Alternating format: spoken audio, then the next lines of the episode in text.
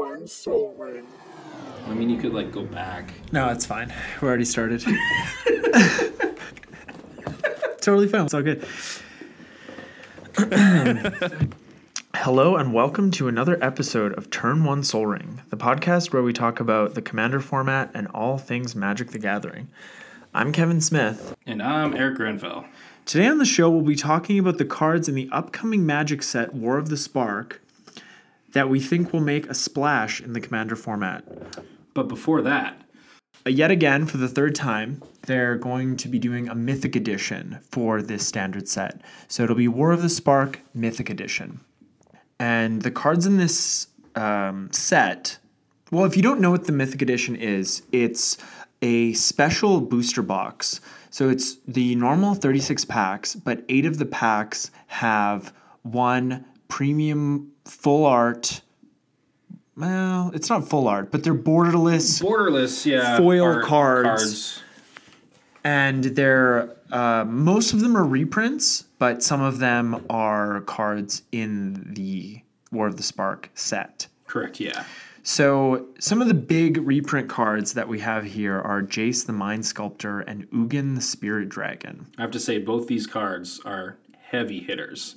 and both see um, modern and commander play. Both of them do, yeah. I initially, the only reason I had an Ugin in the first place was because playing Commander, and that card is real cool. Yeah, I don't. Uh, b- besides something like this, some kind of supplemental product, I find it hard to believe that we'll ever see Ugin or Jace reprinted in a standard set.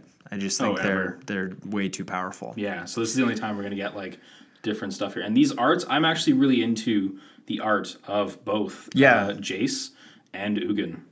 Yeah, very cool. Yeah. Um, yeah, Jace seeing um, playing some like control modern decks as well as eh, some like commander. He's still pretty decent value in commander as well. Um, and then Ugin we have in the Tron decks, of course, in modern.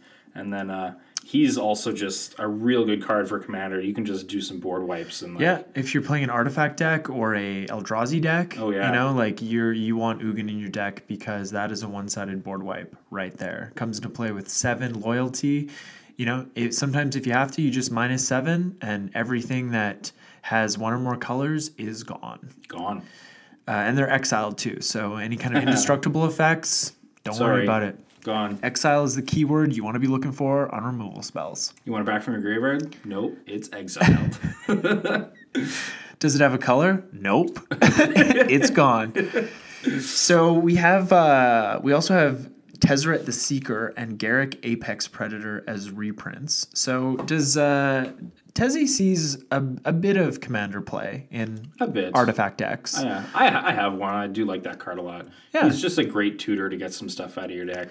And he also the untap up to two artifacts for plus one. That's also a, a ramp effect. Like I see that as a ramp effect, right? Because if you're untapping um, Mana rocks. mana rocks, talked about. or if you've already attacked, like it can be a defensive Yeah. effect if you Yeah. have if you have artifact creatures.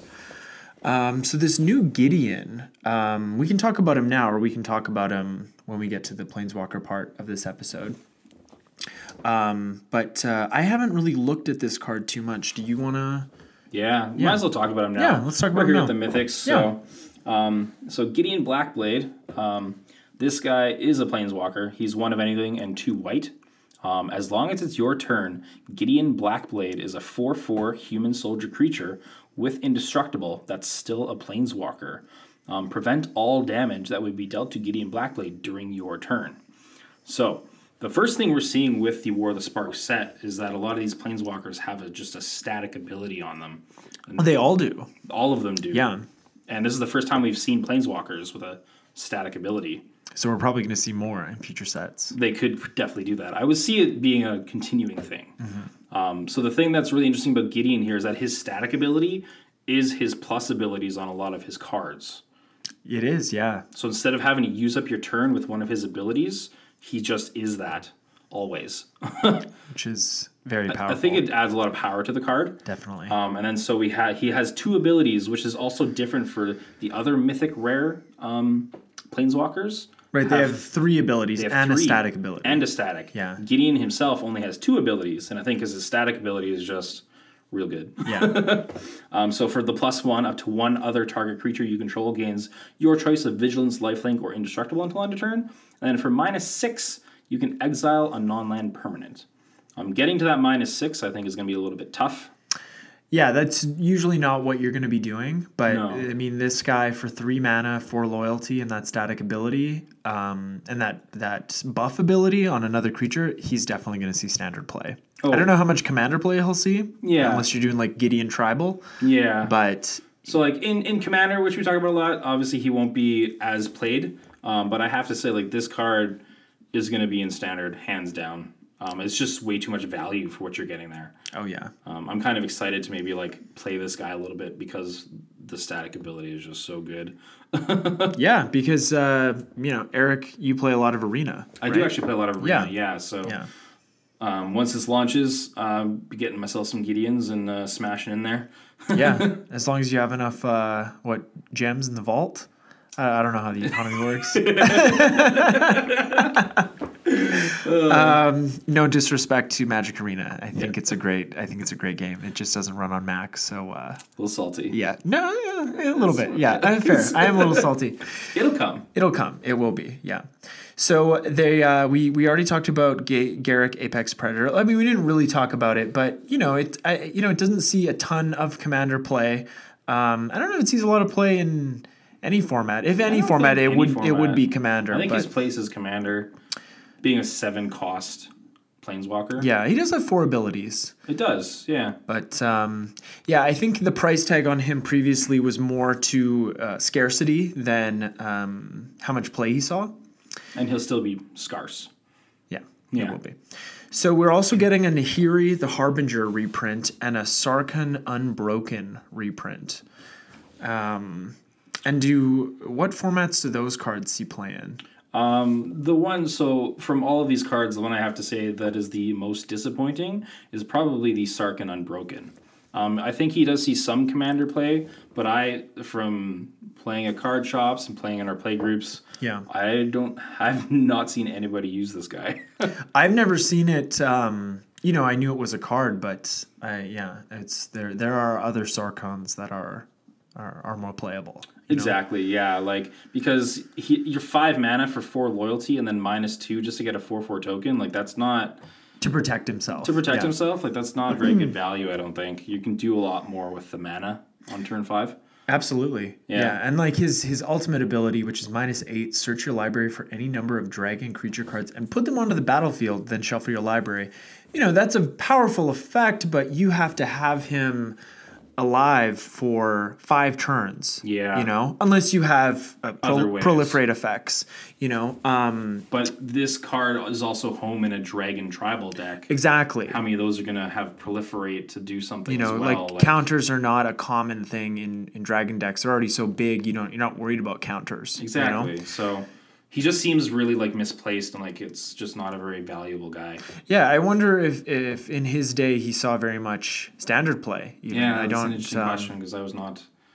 I wasn't. around. No, I wasn't. Yeah. No, I, don't, I think that was during my off time. Mm-hmm. So Uh, Nahiri though, Nahiri saw um, modern play.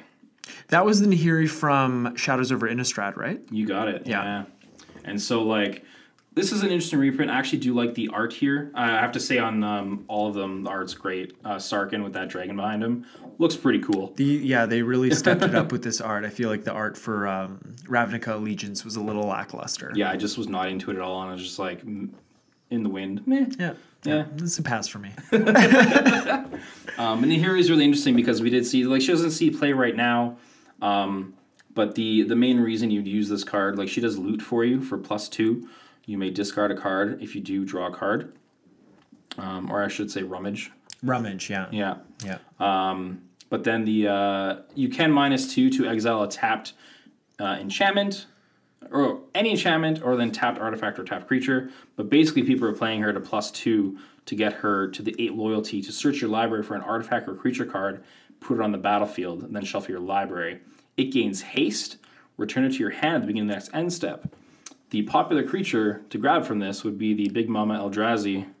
Emrakul, the Yeah. Aeon's Torn. Mm-hmm. So you don't get that cast trigger where you take an extra turn, but you do get that Annihilator 6, Flying yeah. Trample 15 15. And it gets haste, so it's attacking right away that turn. So That's right. And then it comes back to your hand, and you know, you probably don't have the, what is it, 15 mana to 15 caster to get that cast trigger, but still, you've already pretty much taken care of all their permanents by that point. Yep. You know, you're playing this in modern, Yep. everything's gone. everything's gone. And 15 damage is a lot. That's Yeah, when are they going to bring back Annihilator, huh?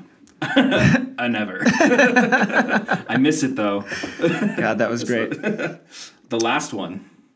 Well, Rise of Eldrazi was quite a grindy, um, limited format, Mm. and I always enjoy a good grindy limited format. Dominaria was also quite grindy. It was, yeah. Yeah.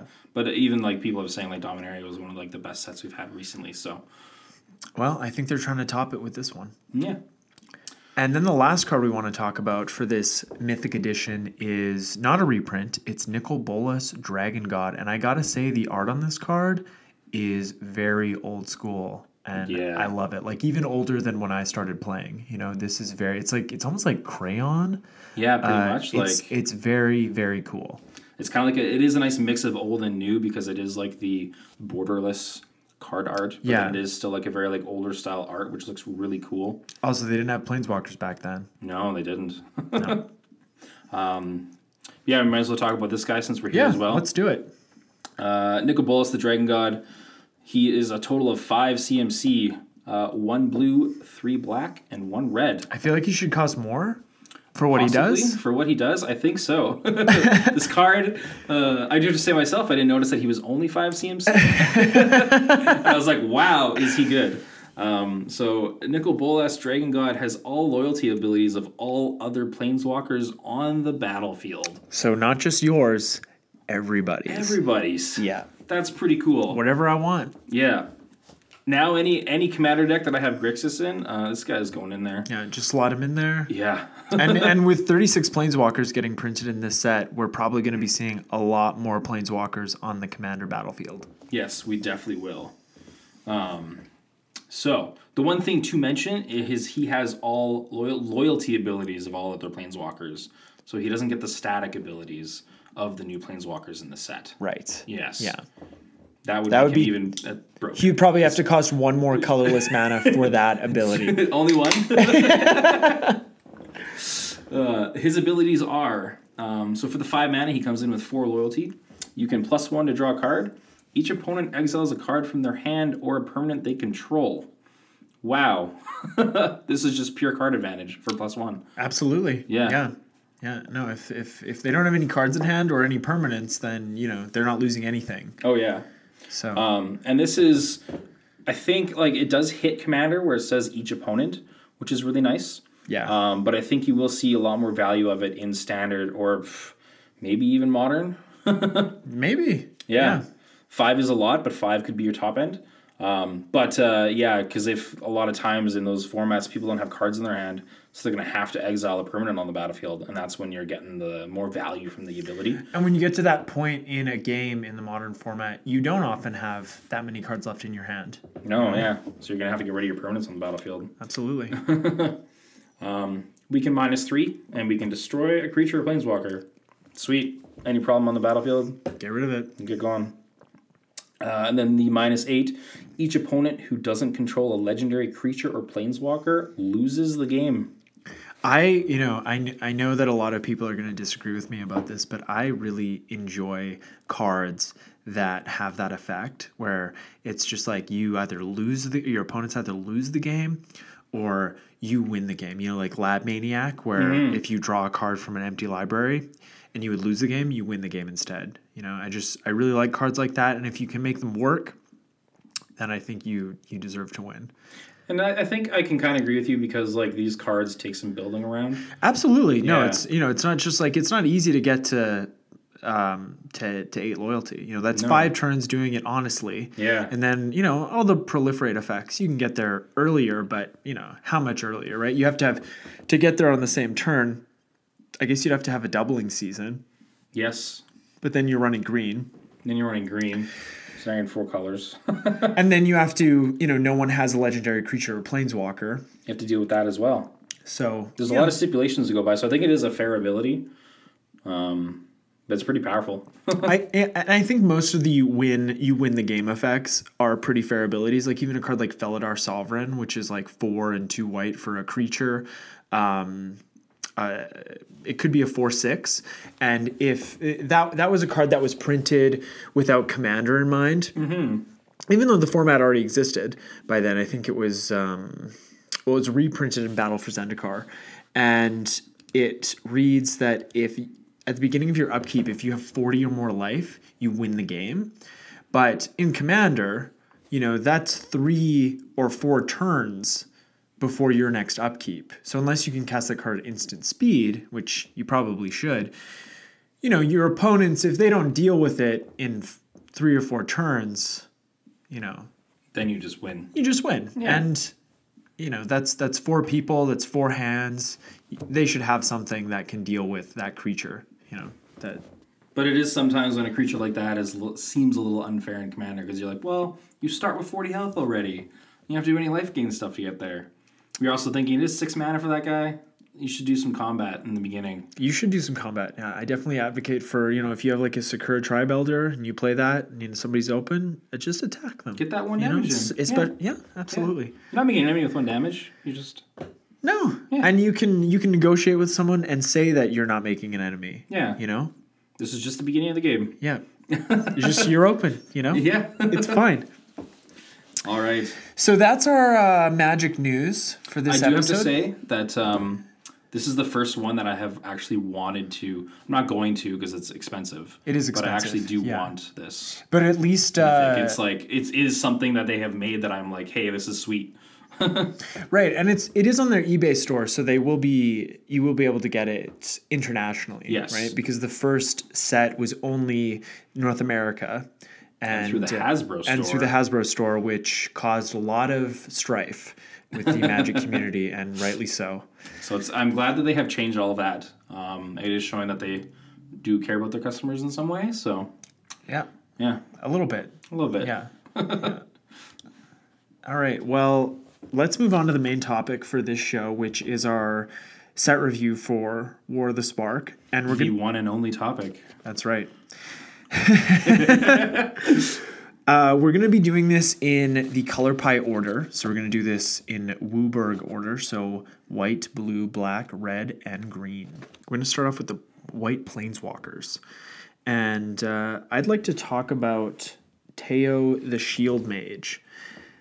So I think this card is going to see play in Pillow Fort decks because any card that says you have hexproof is definitely what you want in a deck like that.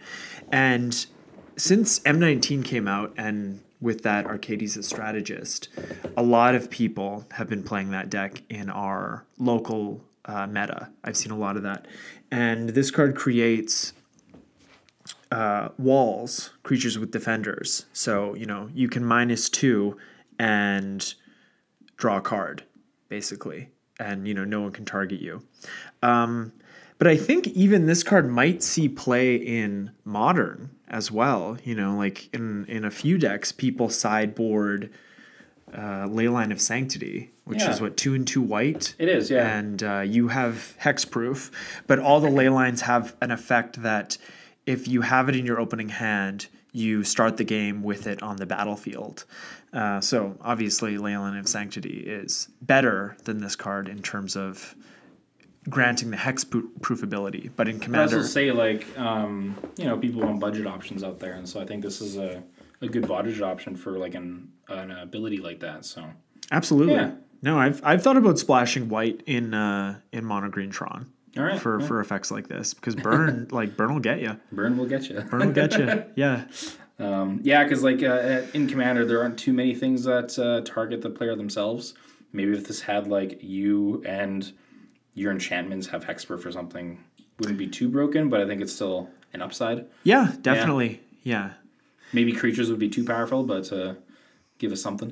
Yeah, give us a give us a little extra. Yeah, and a lot of these, I think all of the uncommon planeswalkers, they only have minus abilities. So if you don't have a way to proliferate them um, or add more counters to them, then you're just gonna You know, and a lot of them, the minus ability is not equal, like does is not divisible by their loyalty. Yeah. So at a certain point, like you're just gonna have to sacrifice them, or or um, just have them get swung into, or they'll just sit there as permanents that maybe you can tap for something. Yeah, they still have that ability on there, which is really nice. Uh, the the static ability Mm. actually does. It's kind of like an enchantment that somebody can attack. Really. Absolutely. Yeah. Yeah. It's, it's a very interesting mechanic. Um, next card, I think we should talk about. Um, not really for the abilities, but there's been some talk around. Um, there is this card called the Wanderer, and it's a planeswalker. Who is this? right. It's uh, this uh, I think it is a lady. You know. it does depict more of like a Um, woman, I would say. yeah. You know, gender is fluid. Yes. But uh, Um, a lot of people, um, there is a very beloved character in Magic named Elspeth. right. Yes. Could this be her? That's what some people are saying. They're hoping that Elspeth is coming back. Nice. so Um, like the maybe the next set. Maybe. Yeah. If the Wanderer survives the you know titular War of the Spark. Or maybe they will reveal themselves at the end of the story. Who knows? But uh, Yeah. it's kind of interesting. Um, Yeah, Also, maybe it could be like the uh, the player character, possibly. Right. Some, you know, we are in this world. Yeah. Presumably somehow. Yeah. So.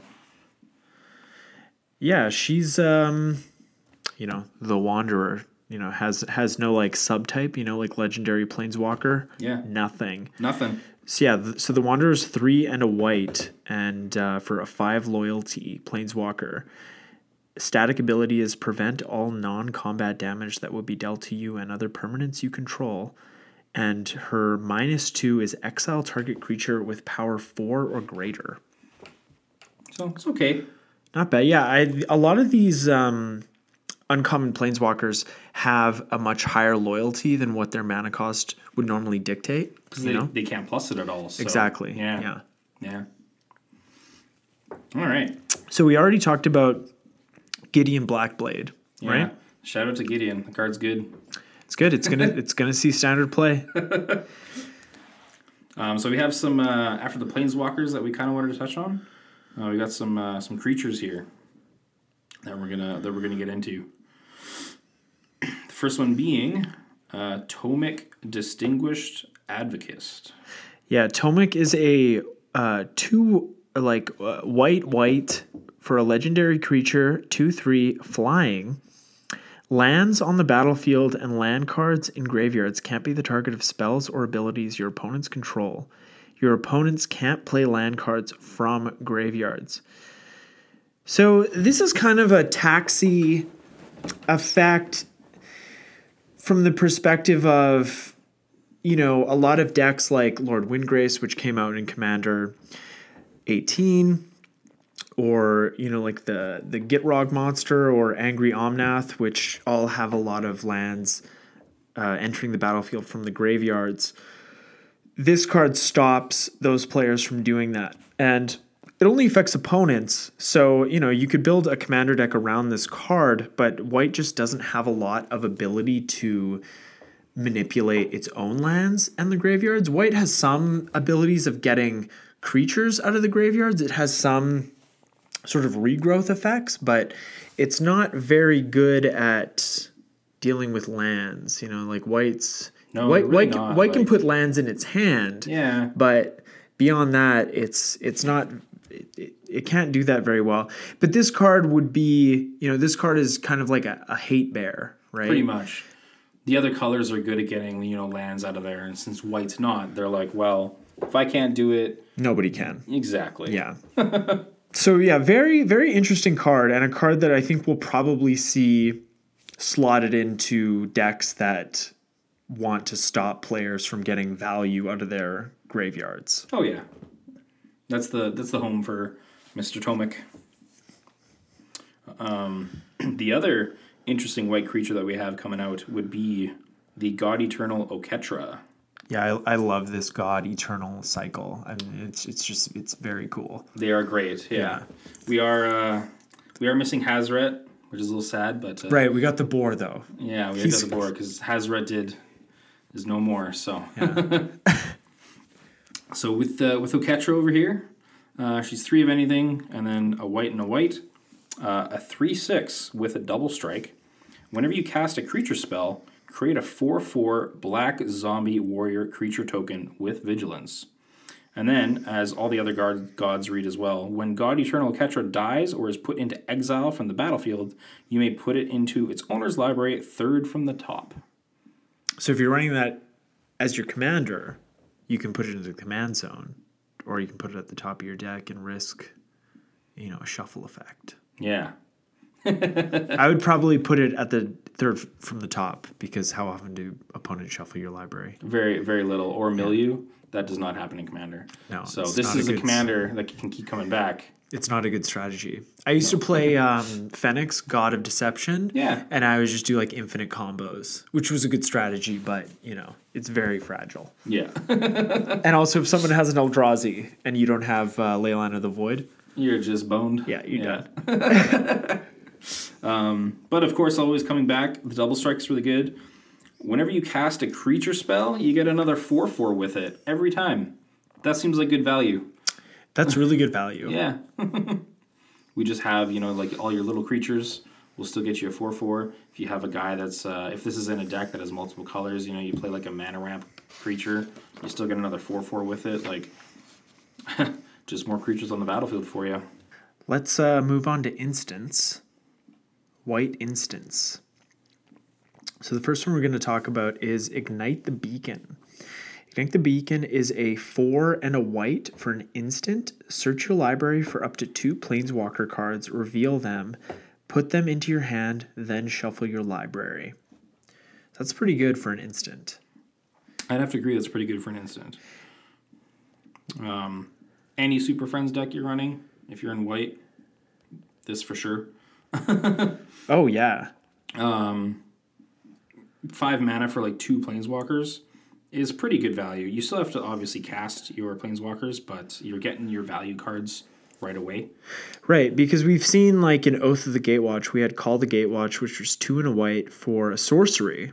Mm, yeah. Search your library for a Planeswalker card, reveal it, and put it into your hand, then shuffle your library. So for two more mana, we have an instant that lets us search for another Planeswalker. Seems like pretty good value. And then I think in the same set, we had There's another one like Deploy. Deploy the Gatewatch. It wasn't the same set. It was, yeah, a good one. It was uh, eh, from Eldritch Moon. For So that was uh, four and two white for sorcery. This is a bad card. look, look at the top seven cards of your library. Put up to two planeswalker cards from among them into the battlefield. Put the rest on the bottom of your library in a random order. So even in a Super Friends deck, you're probably not running more than I'd say the very top would be 20 to 25 planeswalkers. Probably. Anything more than that, and I think you're just going to be drawing a lot of cards that you a lot of planeswalkers that you'll play get one activation off and they'll just get removed. You Yeah, know, people you, just attack them. you need to have ways to protect your walkers. Yeah. Um, so Going that seven deep and a like what if we're some way through a commander game, maybe there's even seventy cards left in your deck. I think two is like probably the best you can hope for. Yeah. Um, in general, so that's one more mana for you know quite a gamble. it's a gamble. And both of these are sorceries, so you know ignite the beacon. That's a clear case of power creep. hey, we still get that. so I think that's the only white instant that uh, we want to talk about. Let's I move, so. Let's move on to white sorceries. Um, single combat is a very very cool card. Um, single combat is three and two white for a sorcery. Each player chooses a creature or planeswalker they control, then sacrifices the rest. Players can't cast creature or planeswalker spells until the end of your next turn. So I really like this card because you know, I like to play Voltron strategies in Commander sometimes.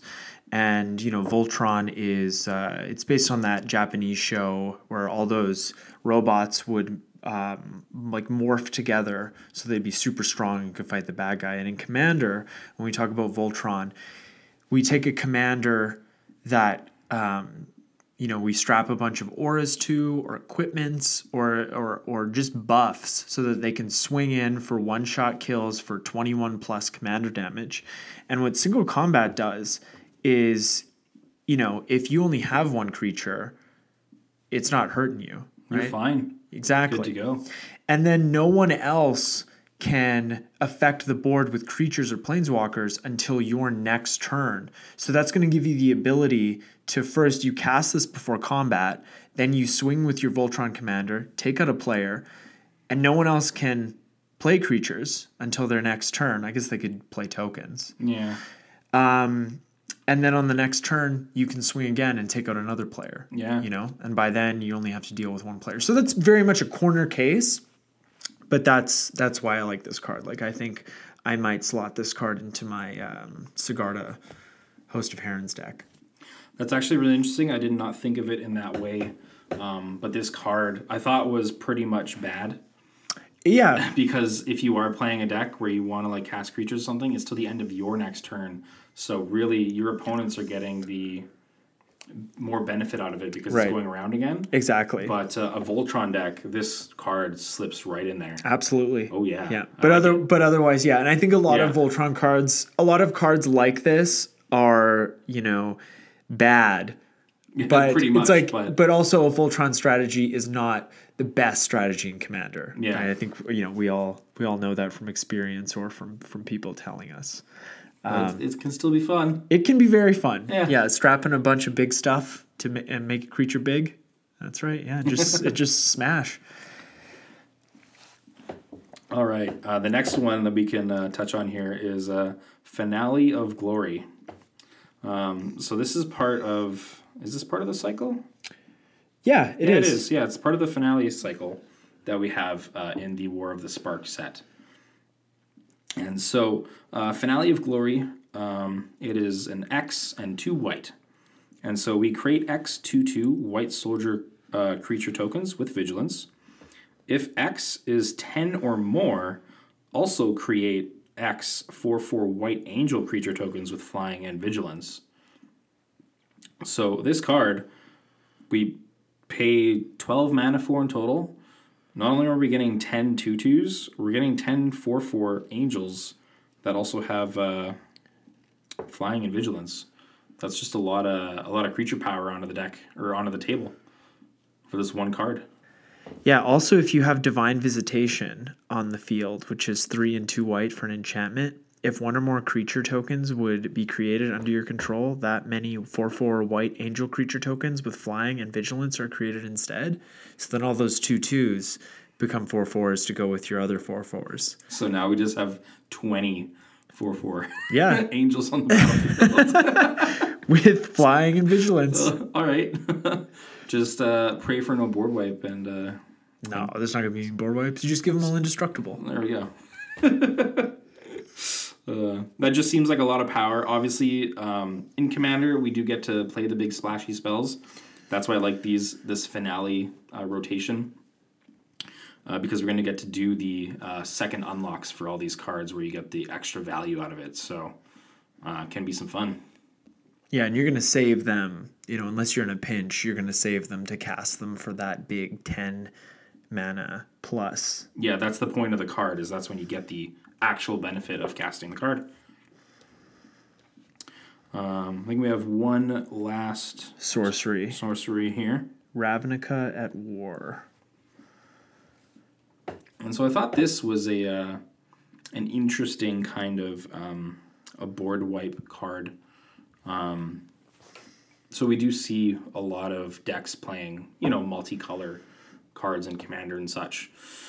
Um, so if you're playing like a monocolor deck, you wouldn't have to worry about this card at all. Um, but uh, the card does read it's three of anything and one white, and you exile all multicolored permanents.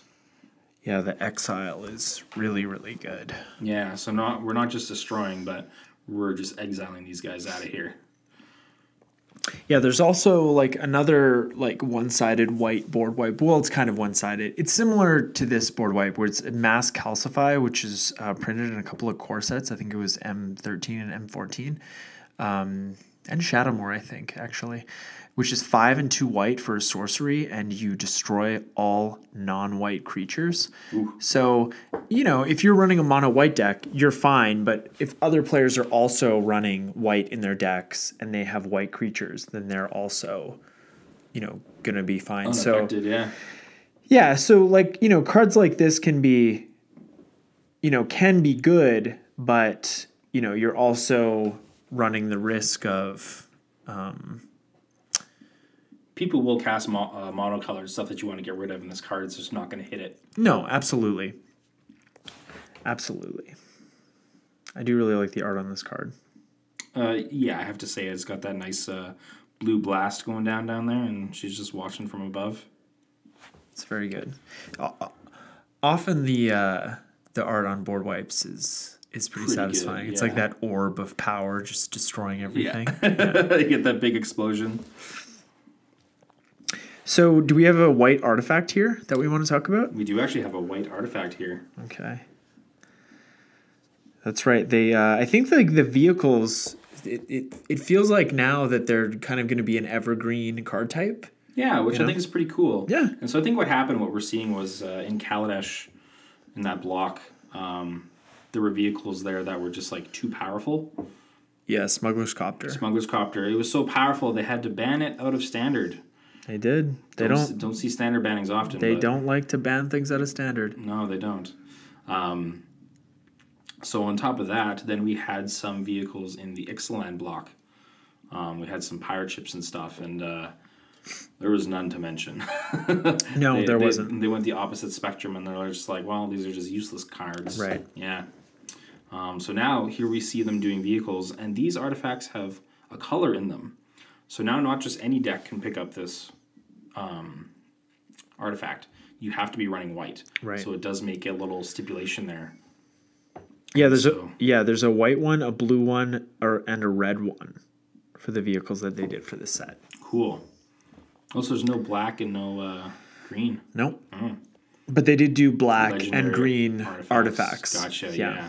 All right. So, getting down to it, the Parhelion two. it is six of anything, and then two white. So this card is an eight CMC. It's pretty expensive. Pretty pricey. it's- um, It's probably not going to be very financially pricey. no, mana intensive, we should say. Um, so, but it's got a lot of text going on here. Uh, of oh, also for you who don't know how vehicles work, um, they are a little bit different than other artifacts out there. So the Parhelion, being a five-five artifact um, vehicle, costs eight mana. Um, it has crew four. So for this uh, vehicle to actually be a creature, you have to tap uh, four power worth of creatures you have on the battlefield to then crew your vehicle, which will then make this artifact an artifact creature. So if you have like four one one um, elf creatures, Yeah. you know, in your elf deck, you know, not These that you could, guys can just pile in there. And, yeah, yeah, you just tap them, and then they would crew this vehicle. yeah. So uh, the vehicle itself has flying, first strike, and vigilance, all real good. And then whenever it attacks, create two two four four white angel creature tokens with flying and vigilance that are attacking. That's pretty good for eight mana. For eight mana, I think that's you're, you're swinging for a virtual like 13 power. Oh yeah, And then after your first swing, it pretty much crews itself because you can use those angels that it created to then crew itself, and it just snowballs. yeah, absolutely. I think it's a really good top end finisher. Um, definitely a lot of decks in Commander. It flying is evasion. Um, you can just keep getting in there, and I think it's a it's a single threat that can be really strong. Um, yes, um, it does need creatures to crew, uh, but the neat thing is that uh, this artifact itself will avoid um, board wipes. So if somebody board wipes, they kill your creatures, but you'll still have this on the battlefield. So then you just need to play some more creatures to then keep swinging with it, create more angels. It's ready to go. Yeah. Absolutely. All right, we're going to move on to blue now. Uh, we're going to do th- some blue planeswalkers. First one we're going to talk about is Jace, Wielder of Mysteries. And uh, this is another corner case because you're really not going to run this in a deck that doesn't already have a build around to win the game in this way. You know, I'm probably going to put this in my Azami Lady of Scrolls deck so that I can just have a redundancy with with the lab man effect and win that way. Um, and you know, it's it's other abilities like his other abilities really aren't that um, necessary. You know, I'm gonna play this on a turn where you know I'm gonna mind over matter and just win the game like that. So you know, I don't anticipate this card seeing a lot of standard play No. or a lot of play in any other format No. except commander. Um, but I do I do like this card a lot. Those alternate win cons are fun, definitely. Um, and actually, for myself, uh, I do want to throw this in a deck in standard and uh, win with a lab man effect in uh, Magic Arena. I think it'll be fun. Yeah, it'll be interesting to see if like a a, um, a lab man effect in standard will If you can actually win that way. if you can win that way. Yeah. Yeah, yeah, for sure. Um, yeah, who doesn't like those long standard games? oh, You yeah. know, not me. Um, so the next planeswalker we're going to talk about is a uh, one of the uncommon planeswalkers. It's Narset, Parter of Veils. The art, yes. Very beautiful. yeah, so she is a one and two blue legendary planeswalker for and she has five loyalty. So her static ability is each opponent can't draw more than one card each turn. I like how it's each opponent. It's each opponent. That's sweet. Doesn't affect you. You can draw as many cards as you want if you control Narset. Yeah. And her minus two is look at the top four cards of your library. You may reveal a non creature, non land card from among them and put it into your hand. Put the rest on the bottom of your library in a random order. So I'm not sure if this card will see commander play. She turns off what a lot of decks are trying to do in commander, which is just draw a lot of cards. You know, that's how we win. We just have more resources than our opponents. Um, but like the card selection she offers for only three mana is very powerful. Um, and you know, like all these uncommon commanders, if you have ways to put counters on them, you know, you can keep reusing them. And with all the proliferate in the set, you're gonna have a lot of ways to do it. Yeah, and I mean, like with the ability, um, since it's just your opponents, you're in blue. You can keep drawing as many cards as you want. You can shut down your other opponents and commander from drawing cards. Seems pretty good. Yeah, very good. And another thing about commander, you know, like if you can blink these cards, um, You can refresh. they they health, come back as as yeah full fully full Fully full loyalty. loyalty. Yeah. Yeah. So you throw these in a Brago deck. Oh, you're good to go. um, so that's about it for the planeswalkers in blue. Uh, we got some creatures to uh, to get into here. Yeah. So the first blue creature we want to talk about is Spark Double. So this card makes me think of Clever Impersonator, I think this card's great. Which is Clever. Imper- yeah, Clever Impersonator is the same mana cost, but it Clever Impersonator is two and two blue, and you can copy any non-land permanent. I think it's non-land permanent. It's non-land permanent. Yeah, it's not Yeah. that good. Um, so this card has a less restrictive mana cost, and if you target a creature or a planeswalker with its clone effect, it comes in with a plus one plus one counter or a additional loyalty counter, respectively. Um, so, for example, if you were going to choose to clone Nissa Vital Force, which is a command, which is a, a planeswalker that has a a plus one, which has an ultimate that's a minus six, and she comes in with five loyalty. You could bring her into the battlefield and ultimate her right away. And her ultimate is you get an emblem that whenever you play a land card, you draw a card. So that's pretty good. You know, that's that's just one example of I like that play there. That's how pretty- how this card could be used. yeah. But yeah, do you think this card is going to see play in other formats besides Commander?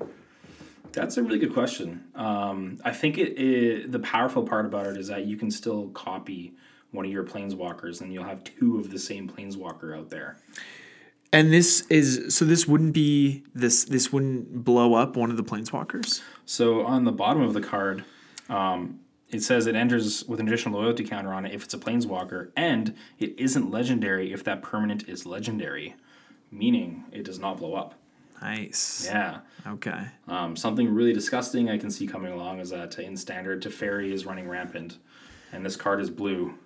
So now our opponent's going to have double Teferis out there, Tefer- drawing cards and putting stuff back in your in your deck and stuff. So Yeah, to Teferi, Hero of Dominaria. yes, I do not look forward to playing against two Dominarias on the battlefield. No thanks. uh, but yeah, I think even just in Commander, uh, he's got a lot of utility. Um, cards like that are awesome. Oh yeah. Yeah. Yeah. So the next creature we want to talk about is Flux Channeler. It's two and a blue for a human wizard 2 2. Whenever you cast a non creature spell, proliferate. So there's that uh, enchantment from, uh, I think it was the second Mirrodin block, and it was uh, Inexorable Tide. It was three and two blue, and whenever you cast a spell, proliferate. So you know, this card costs two less mana, is a creature, so it's a little more vulnerable to removal. Enchantments are the hardest permanent to remove in, uh, well, in all of Magic, not just not just Commander. Just in general, yeah. Um, but this card is whenever you cast a non-creature spell, and with War of the Spark and with all these planeswalkers entering into our format, we're going to be casting a lot more non-creature spells. So you know, you cast a planeswalker, you have a few planeswalkers on the field, you play Flux Channeler, then you play another planeswalker. All those planeswalkers are getting more counters. your planeswalkers are pumping up your planeswalkers. It's it's pretty nuts. Seems pretty good. It's pretty good. It's pretty good for three mana. Yeah. yeah. Um, I think it is uh, like just if you are doing Super Friends and Commander, um, throw this card in there, hands down. Like, Yeah, I, I also think this is going to be a like a limited all star. You know, with all the with all the planeswalkers we're going to see in in um, War of the Spark limited format, I think we're going to see a lot of this. You know, even if you get a few activations off of it, a few proliferates off of it, it's totally going to be worth the three because we do have those uh, uh, planeswalkers that don't have plus abilities. exactly, You want to keep them alive. You want to use their abilities again. This is one of those ways to do it. absolutely. Yeah. So the uh, another creature we have in blue, uh, getting on to the God cycle, we have Kefnet coming back from Amonkhet. Nice. Yeah. Um, this card I think is pretty pretty good. I'm excited for it. I want to play with it. Um, it is two of anything and uh, two blue. It is a four five flyer. First of all, those stats are nothing to scoff at for a four mana card. Not at all. Yeah. Um, and so we are reading here. Uh, you may reveal the first card you draw each turn as you draw it. So it's not like scrying where you can look at it first and decide or anything like that. You just have to flip it up and everyone's seeing the information at the same time. Um, whenever you reveal an instant or sorcery card this way, copy that card and you may cast the copy. That copy costs two less to cast. Um, and then, of course, being a god, he does have the ability, if it's destroyed or exiled, you can put it three cards from the top of your library. So, Spellslinger decks, yes, this card's great. Yeah, and you could also manipulate the top of your deck with cards like um, Sensei's Divining Top, or yeah. you know, a, a lot of other scrying effects. Um, this card goes great with Sensei's Divining Top. Um, you can always make sure you have like a good card there, and then if it's not a card, you don't have to re- reveal it either. Right. So you It's still have the information with uh, the Divining Top out there. That's, Absolutely. Yeah. Um, but yeah, we could we could name so many spells that you would want to cast again, but uh, you're still getting double value off of everything because that card's still in your hand, and you get to cast that double for two less. Yeah. Yeah. yeah, mana reduction and redundancy. That's Yeah. what we want in Commander. Yes. so the next creature. Yeah, how do you pronounce this? do you want to take a crack at it? Fibble Thip? That's what I've heard actually. Yeah. Good. Yeah. Okay. Nice. That was my first. That was my first try. Fibble Thip the Lost. Oh. so he's a he's a one blue legendary creature, one one. When Fibblethip the Lost enters the battlefield, draw a card. If it entered from your library or was cast from your library, draw two cards instead. When Fibblethip becomes the target of a spell, shuffle Fibblethip into its owner's library. So, what do you think about this card? This card, uh, first of all, um, I've heard in the story he's kind of popped up in other sets, just kind of Okay. like going through. He is just kind of a random orc that's kind of there all the time. Or Hum- homunculus. I should say. homunculus, yeah. Yeah. That's fun to say. Yeah. Um, so we just see him randomly in the war going on here, and he's just completely lost. Funny. I don't know what I'm doing. Um, the thing to compare this to, uh, there is a green creature called the uh, Elvish Visionary, uh, and it's one green and one of anything. When it enters the battlefield, you just draw a card. Um, so Fibblethip is kind of the blue version of that. It is legendary, so you can't have multiple of them on the battlefield, um, but it does have a couple of the upsides. I think the second part of it, where if it gets targeted, you shuffle it in its owner's library. No one's going to target this, obviously. Right. So course. whatever. Yeah, it's not very Um, threatening. No, not at all. Um, but if you're just trying to get through your deck faster, um, it replaces itself and it's a 1 1 on the battlefield. We have seen other decks in the past play Elvish Visionary. I don't see why this card wouldn't be played as well. Um, in Commander, I don't really see the benefit of playing this card unless you have some really tricky ways of getting him out of your library.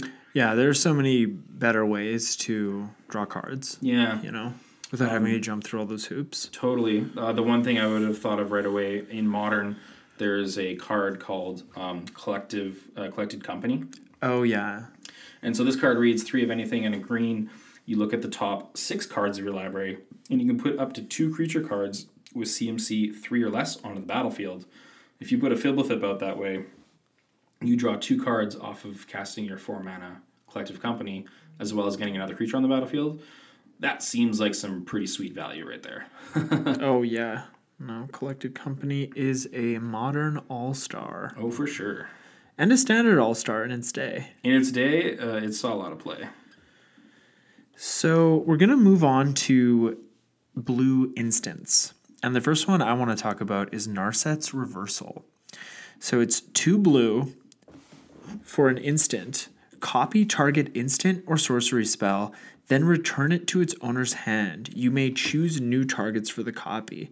So this ability to return spells to owners' hands is not um, an ability we see very often. We've seen Not it. We've seen it on Unsubstantiate, which is a one and a blue for an instant uh, from Eldritch Moon, which is return target spell or creature to its owner's hand. We've also seen it on Venser Shaper Savant, which is two and two blue for a legendary creature with flash. Whenever Venser Shaper Savant comes into play, return target spell or permanent to its owner's hand. So with Narset's reversal, um, you know, we can return an opponent's spell to their hand, essentially countering that spell or doing like a, a time lock on that spell so they can't cast it again until their next turn or they have to spend more mana to cast it. And then you get to cast it. Um, and if it's your own spell, you can essentially get a copy of that spell that becomes Narset's reversal. Yeah, you can just like cast it on yourself and So- get more value out of a big spell. So it can just be whatever you want. And uh, for two blue mana, it's I think it's a really good card, and I think we're gonna see. I think it's gonna see a lot of play in Commander. I think so too. It uh, kind of like even goes. It's kind of the same. Um, reminds me of Remand, which just puts the spell back in the hand. and You get to draw a card. Yes. Um, but turning that one colorless into a blue lets us just straight up copy that spell. That's pretty sweet. Absolutely. Yeah. I can't wait for someone to cast a big X spell and then uh, just get to do that myself instead. Oh yeah, those big Commander X spells. Oh yeah, And we're seeing like- this uh, range of finale spells out here. Yeah. I'll take those soldiers and angels, thank you. uh, there's one other instant to touch on. Um, I think it'll really just see uh, if you're running a certain kind of deck that this slots into, it'll be good. Um, it'll definitely be, I think, pretty good in standard. Um, it's Lazotep plating. One of anything, one blue. Um, it has amass one. I don't think we've talked about amass yet. Now let's go over amass Yeah. New um, mechanic. Thank you. And War of the Spark. um, basically, when you amass, um, you put a plus one plus one counter on an army you control. If you don't control one, you create a zero zero army uh, first, and then that token goes onto this army. Um, so we kind of see it in the story and everything. It's a big war, um, so you can have an army token out there. Um, so the good part about this spell on top of the amass is you and permanents you control gain hexproof until end of turn. So if someone's trying to rem- like spot removal your stuff in some way, just for two mana, you get to save your creature or even yourself from a certain kind of spell, and you still have a 1 1 left behind. Um, that just seems like some pretty good value. Um, like I said in Commander, um, if you are playing like a kind of like maybe Voltron strategy or you just have like a certain thing you need to protect, this is protection for it when someone tries to remove it that way.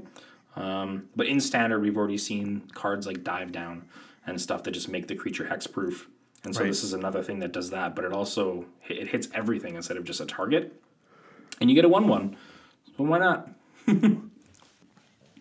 So let's move on and talk about Some sorceries, I think. some yeah some sorceries. Yeah. Um, we have Bond of Insight from blue. So, uh, this card is three of anything and one blue. Um, reads each player puts the top four cards of their library into their graveyard. And then you get to return up to two instant and or sorcery cards from your graveyard to your hand. Uh, then you do have to exile the Bond of Insights. Yeah, so you can't just keep bonding of inciting. That makes sense. Makes sense. You could just really loop that. You definitely could. Yeah, and you know, like what do we always want in a singleton format, which is it's redundancy. Oh, yeah. We want to get back the spells that we cast so we can cast them again and get more value off of them. But you know, we're not getting Bond of Insight back. sadly. But we still get two other spells back. Yeah. So you need that board wipe again or something like that, or Or you need to get that board wipe out of your graveyard back into your hand. So just you have the threat of that board wipe. There we go. Which can be very powerful. politics. That's right. You just have like that Nev's disc on the table, untapped. No one's gonna want to play anything except enchantments and planeswalkers. Oh yeah. Actually, I think Nev's disc does hit enchantments, but planeswalkers are safe. I think it's artifacts, enchantments, and creatures. Yeah, it hits three things. It does, yeah. I think there's one other sorcery. Yeah, we want to talk about Finale of Revelation. Oh yeah, the blue finale card. Right. What does that one do? Uh, in blue specialty, we are drawing cards.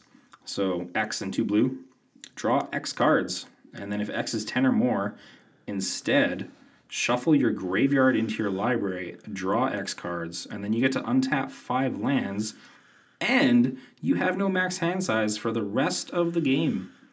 You do have to exile the finale of Revelation. Oh, I always get you with that one. Hey, you just like can't wait to just cast it again. Come on, Come on, guys. it's not that good. Um, I think this card is real good. Um, I want to get a couple and throw them into my commander decks. Um, there is a lot of times where you do have, you know, Reliquary Tower or Thought Vessel and stuff. Someone blows that up, and you don't have that max hand size anymore. There's always the threat of those things being blown up. right? Exactly. Yeah. Um, this, there's once you cast it and it resolves, uh, you have an infinite hand size. Rest of the game. Rest of the game. They have to kill you to get rid of your infinite hand size. Pretty much. I do also like that uh, on top of getting to draw all those cards, we get to untap five lands on top of everything that's going on. So we can still cast more spells, even. This even kind of it is sorcery, so it's not quite as good as how like um, Blue Sun Zenith and such work. Right. But uh, at sorcery speed, we still get to untap those lands, so it's really like seven mana, draw ten cards, max hand size. And ready if those lands can tap for more than one mana, Oh, you yeah. know, it's you're you're not you're not upset about casting this card on one of your main phases. And I I have to say I love the art on this card. I really am enjoying all the Nicol Bolas art. All of you it, know, it's yes. it's it's it's really cool. Is that Bolas or is that Ugin? I think it's actually Ugin. Yeah, yeah, the the wing color there. that's right. That's what the flavor text is. It's And you can see him flying towards those Bolas horns in the. That's right. Nice. I'm glad you corrected me. I was probably gonna get a. We're probably gonna get an email about that. Okay, so we're moving on to black. And uh, the planeswalker that everyone's been talking about is Liliana, the Dreadhorde General. And what does she do, Eric? when I first saw this card, I was like, Commander, yes. Oh, yeah. yeah. No, I don't know if this is six mana. I don't know if it's going to see standard play, but Commander. Oh, yeah. Uh, so she is four of anything and two black. Uh, the static ability on this mythic planeswalker is whenever a creature you control dies, draw a card. It's pretty good. Pretty good. Yeah. If uh, you got some creatures out there, some board wipes, I'll draw some cards. Got some tokens that you can sacrifice them. I'll draw some cards. Yeah. um, and her abilities work really well with this as well. Uh, plus one. Uh, oh, sorry, she does come in with six loyalty. Yeah. Yeah. Uh, and then so the plus one is create a 2 2 black zombie creature token. So she also protects herself, which is great. That's what you want. Yeah. Uh, and then the minus four, each player sacrifices two creatures. Um, so then that just, everyone else has to sacrifice, but then you do have the Liliana, so you also get to draw some cards off of sacrificing. All upside. Oh yeah. And then right at the bottom here, the minus nine. Uh, each opponent chooses a permanent they control of each permanent type and sacrifices the rest. So that's gonna hit your lance, boys and girls. lands. Yeah, it's gonna hurt, but just just take out that lily before she can do it. This Planeswalker here is, I think, just a game ender. If you get the ultimate, Yeah. there's no coming back. And if you let it get that bad, you know you don't have anyone else to blame but no, yourself. except for yourself. Yeah. Yeah. Sorry.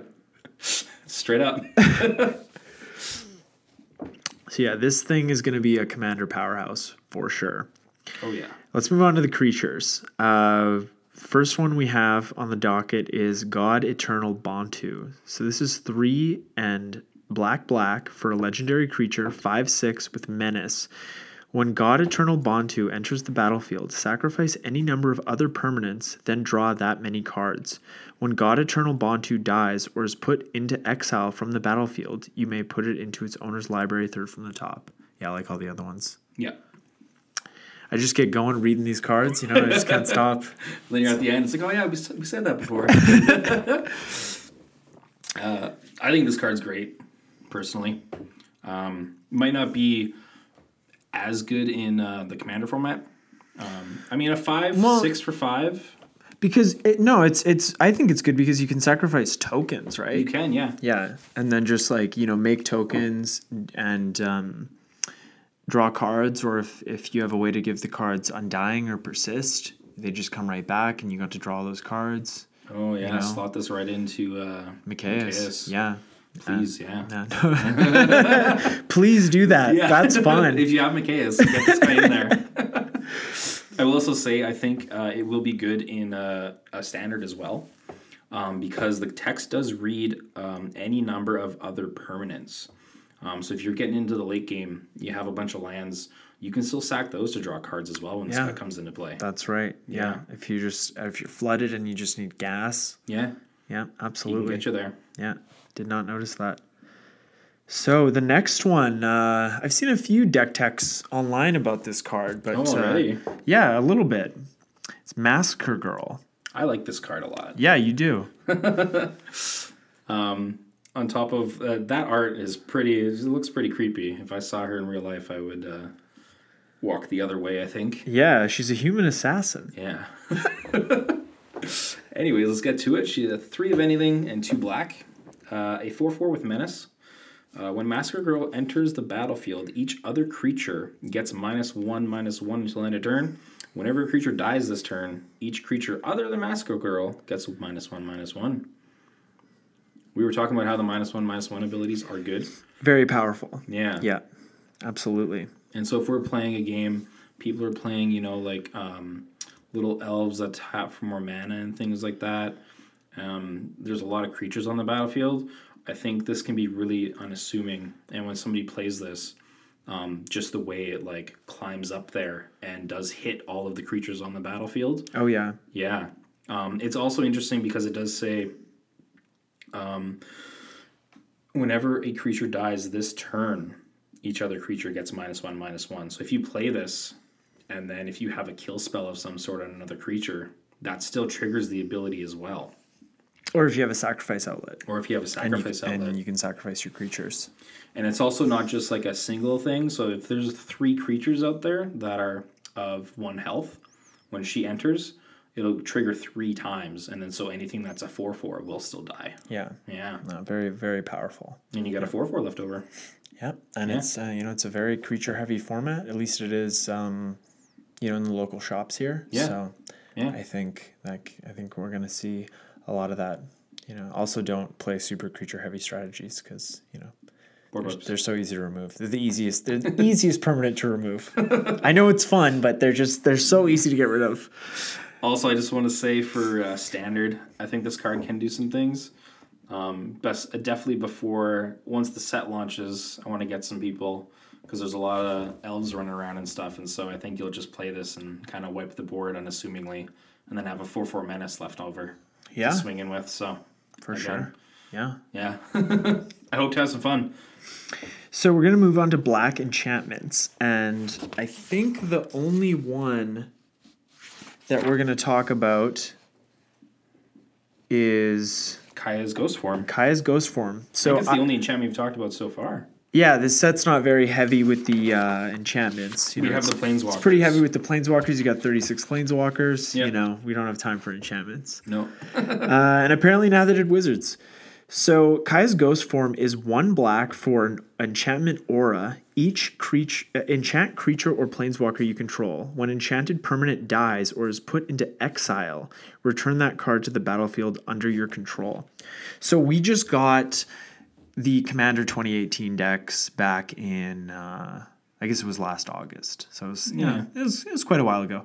But, you know, those were planeswalker commanders and i found when we were playing those decks i had a hard time finding cards to protect my commander and if i had something like this that i could just throw on lord windgrace and if he gets if he go is heading to the graveyard or if he's getting exiled i love that that it's also if they're going to exile That's perfect. you just bring them right back and it's all good you know so um, i think that's just a really great tech card if you're running a planeswalker commander and you're in black so i would definitely throw that in my deck I do like that card a lot because it's just straight up. It's a shield for your planeswalker. yeah definitely Yeah. and it's you know that's going to see like limited play uh, might even see standard play Maybe, you know because yeah. it's only one mana you know and it is you know it's it's one mana to get back pretty valuable pretty valuable um, permanent Yeah, permanent that you have on the battlefield. So I like it. Um, then we have uh, one uh, one instant to talk One about. black instant. Yeah, uh, Liliana's Triumph. Um, so you you cast this. Uh, it's one colorless and one black. Um, and then target opponent uh, has to sacrifice a creature. Um, if you also control a Liliana Planeswalker, uh, they have to discard a card as well. Um, this is kind of an interesting card. Um, I, talking about it, it's not going to be on Commander at all. Uh, you don't see these cards in Commander. No, no. Um, but we have seen in the past there's a, a diabolic edict, which does the exact same thing, but there's no upside. This Yeah. one has the Liliana Planeswalker upside. Uh, and then there was Chainer's Edict as well, which we even just saw reprinted in uh, Eternal, or sorry, Ultimate Masters. Yeah, Yeah. yeah, That one does have flashback. This does not. yeah. That card's a Pauper All Star. Yeah. Chainer's Edict. Heck yeah. Also Diabolic Edict. Yeah. Very we good go. in that So- format. and um, is it uncommon? It is. Uh, oh, Liliana's Triumph. Uh, yeah, I think it is uncommon. Yeah, I think Yeah. it's uncommon. Yeah, it's uncommon. Yeah. So we won't see in Pauper. No, no, no. It's not going to make Um, it into Because I, I see this coming around in standard. Um, there's not the Liliana Planeswalker. I think is a very side option thing, but uh, sometimes there are. We still have Carnage Tyrant running around. Yeah. seven six hexproof. Yeah, that's where you want edict effects. They're very, very powerful Yeah, because so- um, there are very few cards that um, stop that from happening. yeah, There's one in this set though, which we'll get to. Mm-hmm. Um, so the next card we're going to talk about is Finale of Eternity. Uh, it's X black black for a sorcery. Destroy up to three target creatures with toughness X or less. If X is ten or more, return all creature cards from your graveyard to the battlefield. So this card's just fantastic. It just hitting three creatures. You know, if you're hitting three three threes, you know, if you're hitting three four fours, you know, six mana, uh, five mana. That's that's not a huge investment to take out those creatures that you know your opponents paid handsomely for. oh yeah, Um, but if it's more than 10, you just get to return all your creatures from your graveyard. You know, if, if you're playing a milling strategy where you've put all your stuff into your graveyard, milling yourself, you know, that can just be a huge tempo blowout um, against your opponents. So I I really like this card for commander.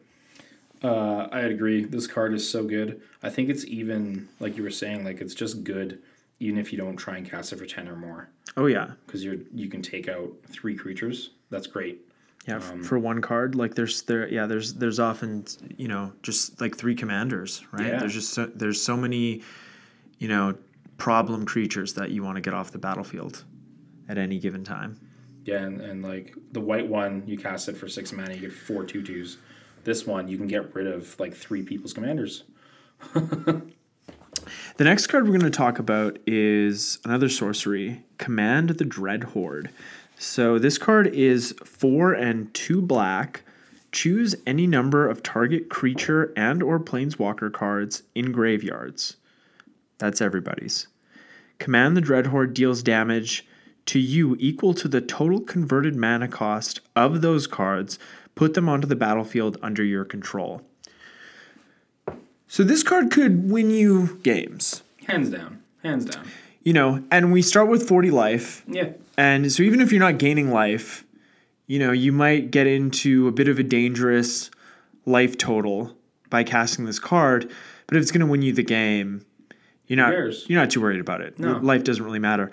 Now, if you're in a life gain deck, you're even less worried about it.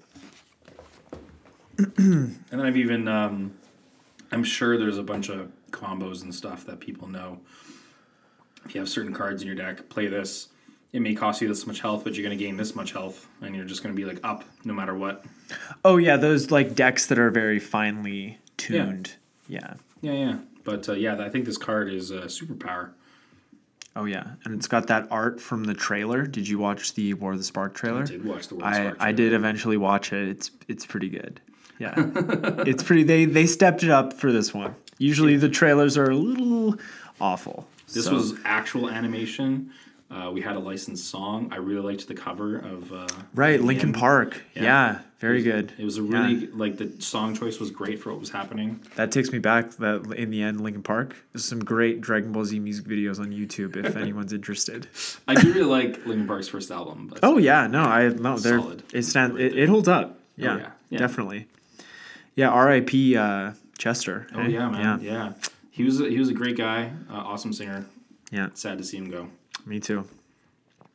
All right, so the next card we want to talk about is Deliver Unto Evil. So, I mean, what this card, I'll read the card. It's it's two and a black for a sorcery. Choose up to four target cards in your graveyard. If you control a Bolas Planeswalker, return those cards to your hand. Otherwise, an opponent chooses two of them, leaves the chosen cards in your graveyards, and puts the rest into your hand. Exile, deliver unto evil. So it's kind of like a fact or fiction if you For your graveyard. Right. If you Yeah. don't have a Bolas Planeswalker, otherwise you just get four cards back. Yeah. Um, pretty good for three mana, you know. Um, but I think we both just really like this art. The art on this card It's- so good. It's fantastic. Like and, and like we were talking about with the Mythic Edition art of Bolas, uh, Dragon God, it it really harkens back to the very old art of Magic. You know, like when we started playing. and that's what I love about this uh, this art here. Yeah, it's just it's just amazing. Like I would love to have a print of this oh, card. yeah. You know. If I could buy a print, it'd be on my wall. Oh yeah, or like a wall scroll. You know, Oh, yeah. like like Ultra Pro do those do the wall scrolls of this. They probably won't. It's No. like it's too dark. Yeah. You know. Uh, but also, like in Commander, we usually have just like good cards in our li- in our yards. Oh yeah. So four good cards, I get the two worst of the good cards. That's still good cards in my hand. Right. And I and I love cards like that that force your opponents to choose Yeah. uh, cards. Like I have a an Unesh Criosphinx Sovereign commander deck where every time Unesh or another Sphinx enters the battlefield under your control, it's like a fact or fiction effect, but it's only four cards. So you draw f- you you. I don't think you draw. You reveal the top four cards of your library, and target opponent puts those cards into two piles, and you pick one. yeah. And I feel like cards like that are really asking, how good are you at Magic? Oh yeah. because you know sometimes you get some piles and you're like this is a really easy choice But and sometimes you don't sometimes you know you don't. sometimes it's you just don't Like, you're hoping your opponent just gives you the right cards, and you're like, yes, thank you. Thank you. Because they don't know what's in your hand, right? So No, they they don't know don't. what the best choice is. It's sort of just a bit. It's just cards like that I, I find so much fun because it does promote that kind of interaction. you Yeah, know? because then like even the, the cards are revealed, right? So then everyone at the table can still kind of talk about it. Absolutely. Yeah. Even though they're not supposed to. Yeah. They're they're not supposed to say anything. They're just supposed to let the target player choose. but I always speak up. Yeah, come on. It's a social format. Someone's putting like the two creatures, then the two lands in a pile, you're like, what are you doing? He doesn't need lands. Ugh. All right, so I think we have one last uh, black artifact here. Uh, black sorcery. sorcery. Sorry. Yeah. Yeah. No, we're not at the black artifacts yet. Hold on. And they know which one we're talking about. Spoiler. um, so we have the Elderspell, sorcery, just two black, two mana. Two mana. Destroy any number of target planeswalkers. Choose a planeswalker you control. Put two loyalty counters on it for each planeswalker destroyed this way. So I think this card is gonna see standard play. Oh, so do I. I think so because I like Commander. You know, I think initially we will see an influx of Super Friends decks Yeah. and Planeswalkers in general. Yeah. And you know, this card will probably see some play, but in the vast in you know, in the vastness that is the Commander format, this card is pretty narrow. Yeah. Um, but I think this will see standard play. I think it'll definitely be like a sideboard card we'll see Yeah. a lot because you're gonna have those decks that are running all those planeswalkers. So, um, talking about commander though, if you're playing Super Friends, play this card Oh, definitely. because you Yeah. can kill your own planeswalkers. to get you to get one of your planeswalkers up to a point where you can ultimate them. Yeah, and sometimes ultimates are game. Look at that Liliana. Play that Liliana. Play this. Ultimate her the same turn you play her. No one can really do anything about that. Everyone loses their lands and whatever else they have. I think you win. Or or uh, Nicol Bolas, um, Oh, right, God yeah. Dragon. Yeah, there Just we like go again. if you don't have a legendary creature or planeswalker, you're dead. Bye bye. Yeah. So, so I think in a Super Friends deck, real powerful card. Oh yeah, Um, and then yeah, the Fringe uh, standard play. a little bit of fringe. Mhm.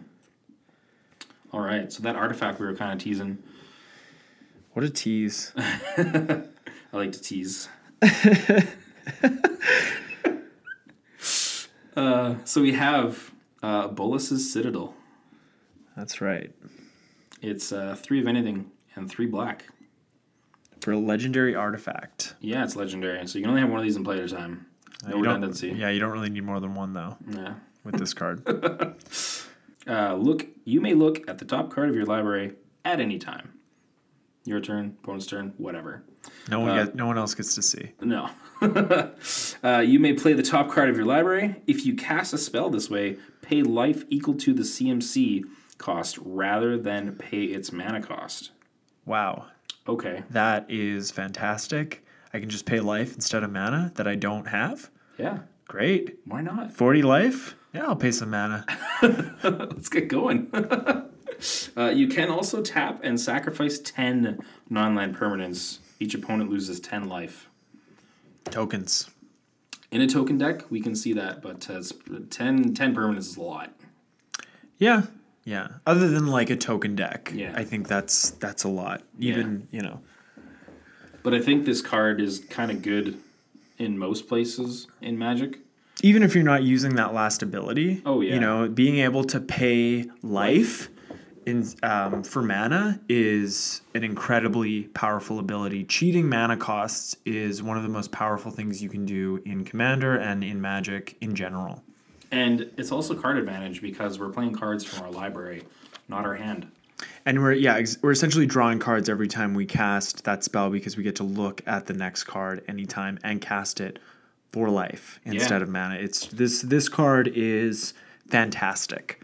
It's just good all around. I even uh, I don't play much of it, but I think in Legacy and Vintage, there's ways to like get artifacts out for free, and Yeah. then you can just like kind of go through your deck, um, because you can just pay For sure, because you could just cards. like t- you could just like tinker this out, right? yeah, Yeah, yeah, for sure. yeah.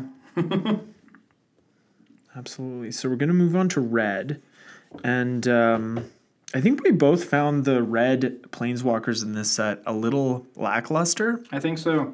so we're not going to talk about them. We're already going long so Yeah. um, so we're going to talk about uh, the creatures first. Um, the first creature we're going to talk about is it's Ilharg. it is Ilharg. Ilharg the Raze-Boar. So this is a legendary creature for three and two red, six six trample. Whenever Ilharg the Rage Boar attacks, you may put a creature card from your hand onto the battlefield, tapped and attacking. Return that creature to your hand at the beginning of the next end step, and then it has the same ability as all the other gods, where um, if it would die or be put into exile, you can put it uh, in your library third from the top. Just keeps coming back. It just keeps coming back, and uh, I love this card. Oh, it's great. It's I want to build a deck around this card. Yeah. Because that ability's eh, sort of like card advantage, right? Because oh, you you get the creature out, it has it can attack. You want to play creatures with attack triggers. Do you get the attack trigger when something So- like that happens? So this is the little interesting part about this creature. It's tapped and attacking already. So you don't get the attack trigger. What you do get is if you have creatures that have when they deal combat damage to a player. That's Those what you want to be doing. get. Yeah, so those are the kind of creatures you want to look for with this guy. Okay. I don't know how many of them are in red, Right. right? Um, but uh, some of the some of the few that I think are pretty fun. Um, we do have um, Medomai the Ageless. Um, so this is a creature. Uh, this creature reads: It's four of anything, a white and a blue. Uh, it's a flyer. Whenever Medomai the Ageless deals combat damage to a player, take an extra turn after this one. Ooh. Medomai the Ageless can't attack during extra turns. So the cool part about this is that if we're using the boar, she'll go back to your hand at the beginning or at, the, at your end step, and at your next turn, she'll come back out. So it's a different permanent. Infinite turns. So you actually have infinite turns here with the boar and Medomai. So it's pretty spicy. I like that. Yeah. I So- like that a lot. Yeah. Of the 99, you need both these cards out there, but then uh, infinite turns from two cards, I think, is pretty good. Absolutely. Yeah. No, two. The only thing better than a two card combo is a is a one card combo. Yeah. it's not really a combo at that point. No, it's not. no way. Uh, and then there's also another really fun card, uh, the Master of Cruelties. Right. Uh, Visions Yeah. of Kaalia. You know, I think we've all played against a Kaalia deck. I'm pretty sure we have, yeah. So Yeah. you can do the same thing here. He can't attack alone, but uh, you can bring him out with the boar. And so when he's attacking a, a player and uh, he's unblocked, that player goes to one health, and then the boar will finish off the damage, and you just basically get a player kill right there. I like that. Yeah. Nice and clean. And hope. I think it's dirty, but Well, you know, I guess it depends which which end you're on. Sure. um, also, I think this card is even good in standard. Five mana for a six six trample is really good stats, and then you're still getting another free creature out of your hand attacking every turn as well. Yeah, the trample really puts it over the top, I think it does. Yeah, and I, I really love the art on this card. this one's It's- great. It just um, It's got it- like a flaming green mohawk. yeah, it kind of reminds me of uh, the the boars from Princess Mononoke. Did you ever, Oh, did you ever see that movie? Yes, Yeah. nice. That's Yeah. good name drop there. So I think that's the only red card that either of us wanted to talk about, right? Um, yes. I, Yeah. So we're gonna move on to green, and uh, Oh, we do have the red finale, which I think we should on. oh yeah, let's talk about that. Yeah, all the finales are great. Um, so red here is giving us uh, the finale of promise. So it is X into red. Uh, you may cast up to one target instant card and or up to one target sorcery card from your graveyard, each with converter mana cost X or less without paying their mana costs. If a card cast this way would be put into your graveyard this turn, exile it instead. If X is 10 or more, copy each of those spells twice. Twice. Twice. and you can choose new copies for those targets. New targets for the copies. New targets for the copies. I love That's this card. So good. Yeah, that's fantastic. Like I can think of so many cards. I mean, like extra turn cards. you know, twice, Okay, I'll take three turns. yeah. yeah, you won the game. yeah. you should win. You should win. If you can't win at that point, you know, you you probably it's it, you're in dire straits. You know, If you, if you have a spell slinger deck, you can go kind of crazy. There's Fire Mind's Insight. It co- it's a seven CMC card, uh, but you get to tutor out a one, two, and three cost instant card from your deck. So if you can copy that twice with this, it's Oh, a lot yeah. of cards. that's a ton. yeah. Just slinging spells. Oh yeah, this this whole cycle of cards is just fantastic. Oh yeah, they're great. Um, We also want to talk about the uh, the red artifact. Yeah, we right? gotta touch on that guy. Yeah. Um, I think we're not gonna see it in uh, Commander at all. No, I don't think so. No, but uh, we were talking about before how the vehicles have to crew themselves. Yeah. Uh, this guy is a little bit different. So it is one of anything in two red. Uh, it is a three-two with trample. Uh, whenever you cast a non-creature spell, uh, the tank uh, becomes an artifact creature and gets plus one plus one until end of turn, Becoming a four three. becoming a four-three. If you cast another non-creature spell, it's a five-four. Kind of like prowess. Yeah, right? it's But prowess. But with for creatures. yeah, Yeah. yeah. So, um, or non, yeah, non-creature spell. Oh, it's non creatures. Okay, so it's exactly like prowess. is prowess, yeah. I don't know why they don't just say that. um, but yeah, so this is a card. It dodges board wipes and things like that. Um, you're going to be casting planeswalkers. This just turns on, and uh, you can swing in there. So I think also for spellslinger decks, um, in standard right now we do have like an Izzet Phoenix deck. Right. Yeah. Just cast a lot of small spells. This card is going right in that deck. Absolutely. I Yeah. I think you can make space for it. It's just another beater. Absolutely. Yeah. Yeah. Yeah. No, I, I I like this card a lot. Yeah. Um, so now we're gonna move on to green. Let's get to that green. Yeah, I sort of uh, got a little ahead of myself. um, so the first green planeswalker we're going to talk about is Nissa, who shakes the world. So she's a three green green legendary planeswalker with five loyalty. Her static ability is whenever you tap a forest for mana, add an additional green to your mana pool. Her plus one is put three 1 1 counters on up to one target non creature land you control. Untap it, it becomes a 0 0 elemental creature with vigilance and haste that's still a land. And her minus eight is you get an emblem with lands you control have indestructible. Search your library for any number of forest cards, then put them onto the battlefield tapped, then shuffle your library. so lands. That is a lot of lands. Um, so, you know, you can tap your forests for double mana, and that it doesn't say basic forest. So all of your duals that Yep. have the forest land type, Yep. you can tap for an additional green. You know, so your stomping grounds, you can tap for red, and then you get green. Um, the put three one one counters on up to one target non creature land, so you can't keep putting it on the same land. Which Um, is kind of a bummer. Yeah, it is. Um, but you know, she does protect herself with that plus one, which She is really good with with vigilance um, and haste, which is you know what you want. Uh, and that emblem, you know, like you want to run this in a deck that has a lot of landfall triggers because Yeah. if you're you know if you're running a deck that is predominantly green. Uh, and landfall triggers, you're you can just empty out your deck, thin out your deck of all the lands, and then you know after that you're just drawing gas. Oh yeah. Getting that uh, ultimate, I think, is a little scary because we are putting counters on our lands, and then if somebody just wipes the board or something like that, kills creatures, we're losing our lands from this.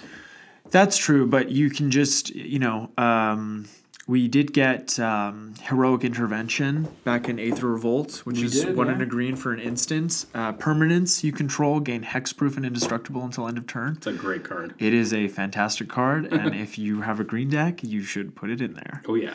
Um, it's it's sort of like a green counterspell, right? Yeah, pretty much. You know, because a lot of times, like we were saying um, in the last episode, you're you know you really want to use your counterspells to save your board, right? To save your game plan, you know, to ensure your victory.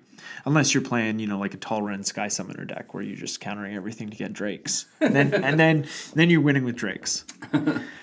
The Drake beats. yeah, I really I really like this card. I'm definitely going to be slotting this into my Angry Omnath deck Oh yeah, for sure. because it doubles your mana just being on the battlefield. Absolutely. Why not? Yeah, yeah, for sure. And Yeah. I just, you know, I just love that it hits duals and you can search for duals. You know, I mean, Yeah. we like in the commander format, we like duals. Oh, you yeah. know, unless it's Blood Moon or Ruination, then we we wish we didn't have as many duals. So the next card we're going to talk about is Vivien, Champion of the Wilds. All right, so this is one of the rares. So we just have the two abilities. Um, she's two and a green, so just three three mana. Uh, you may cast creature cards as though they had flash. So her static ability is definitely an ability we've seen on other creatures before. Yeah, like Yeva, Nature's Herald. Yes. Right? But she could cast, uh, she only affects green creatures. Vivien hits all the creatures. All creatures, yeah. So I think that's a pretty. That makes me excited. super powerful. Oh, yeah. Because if you have Vivien on the battlefield and you know you pass the turn and somebody wants to attack Vivien, you just flash in a creature to block. Oh you yeah. know? Yeah, and you get them. They try and swing in, and you just like kill the creature. Yeah, and you can warn them. You can say, "Hey, you you want to attack this Vivien here?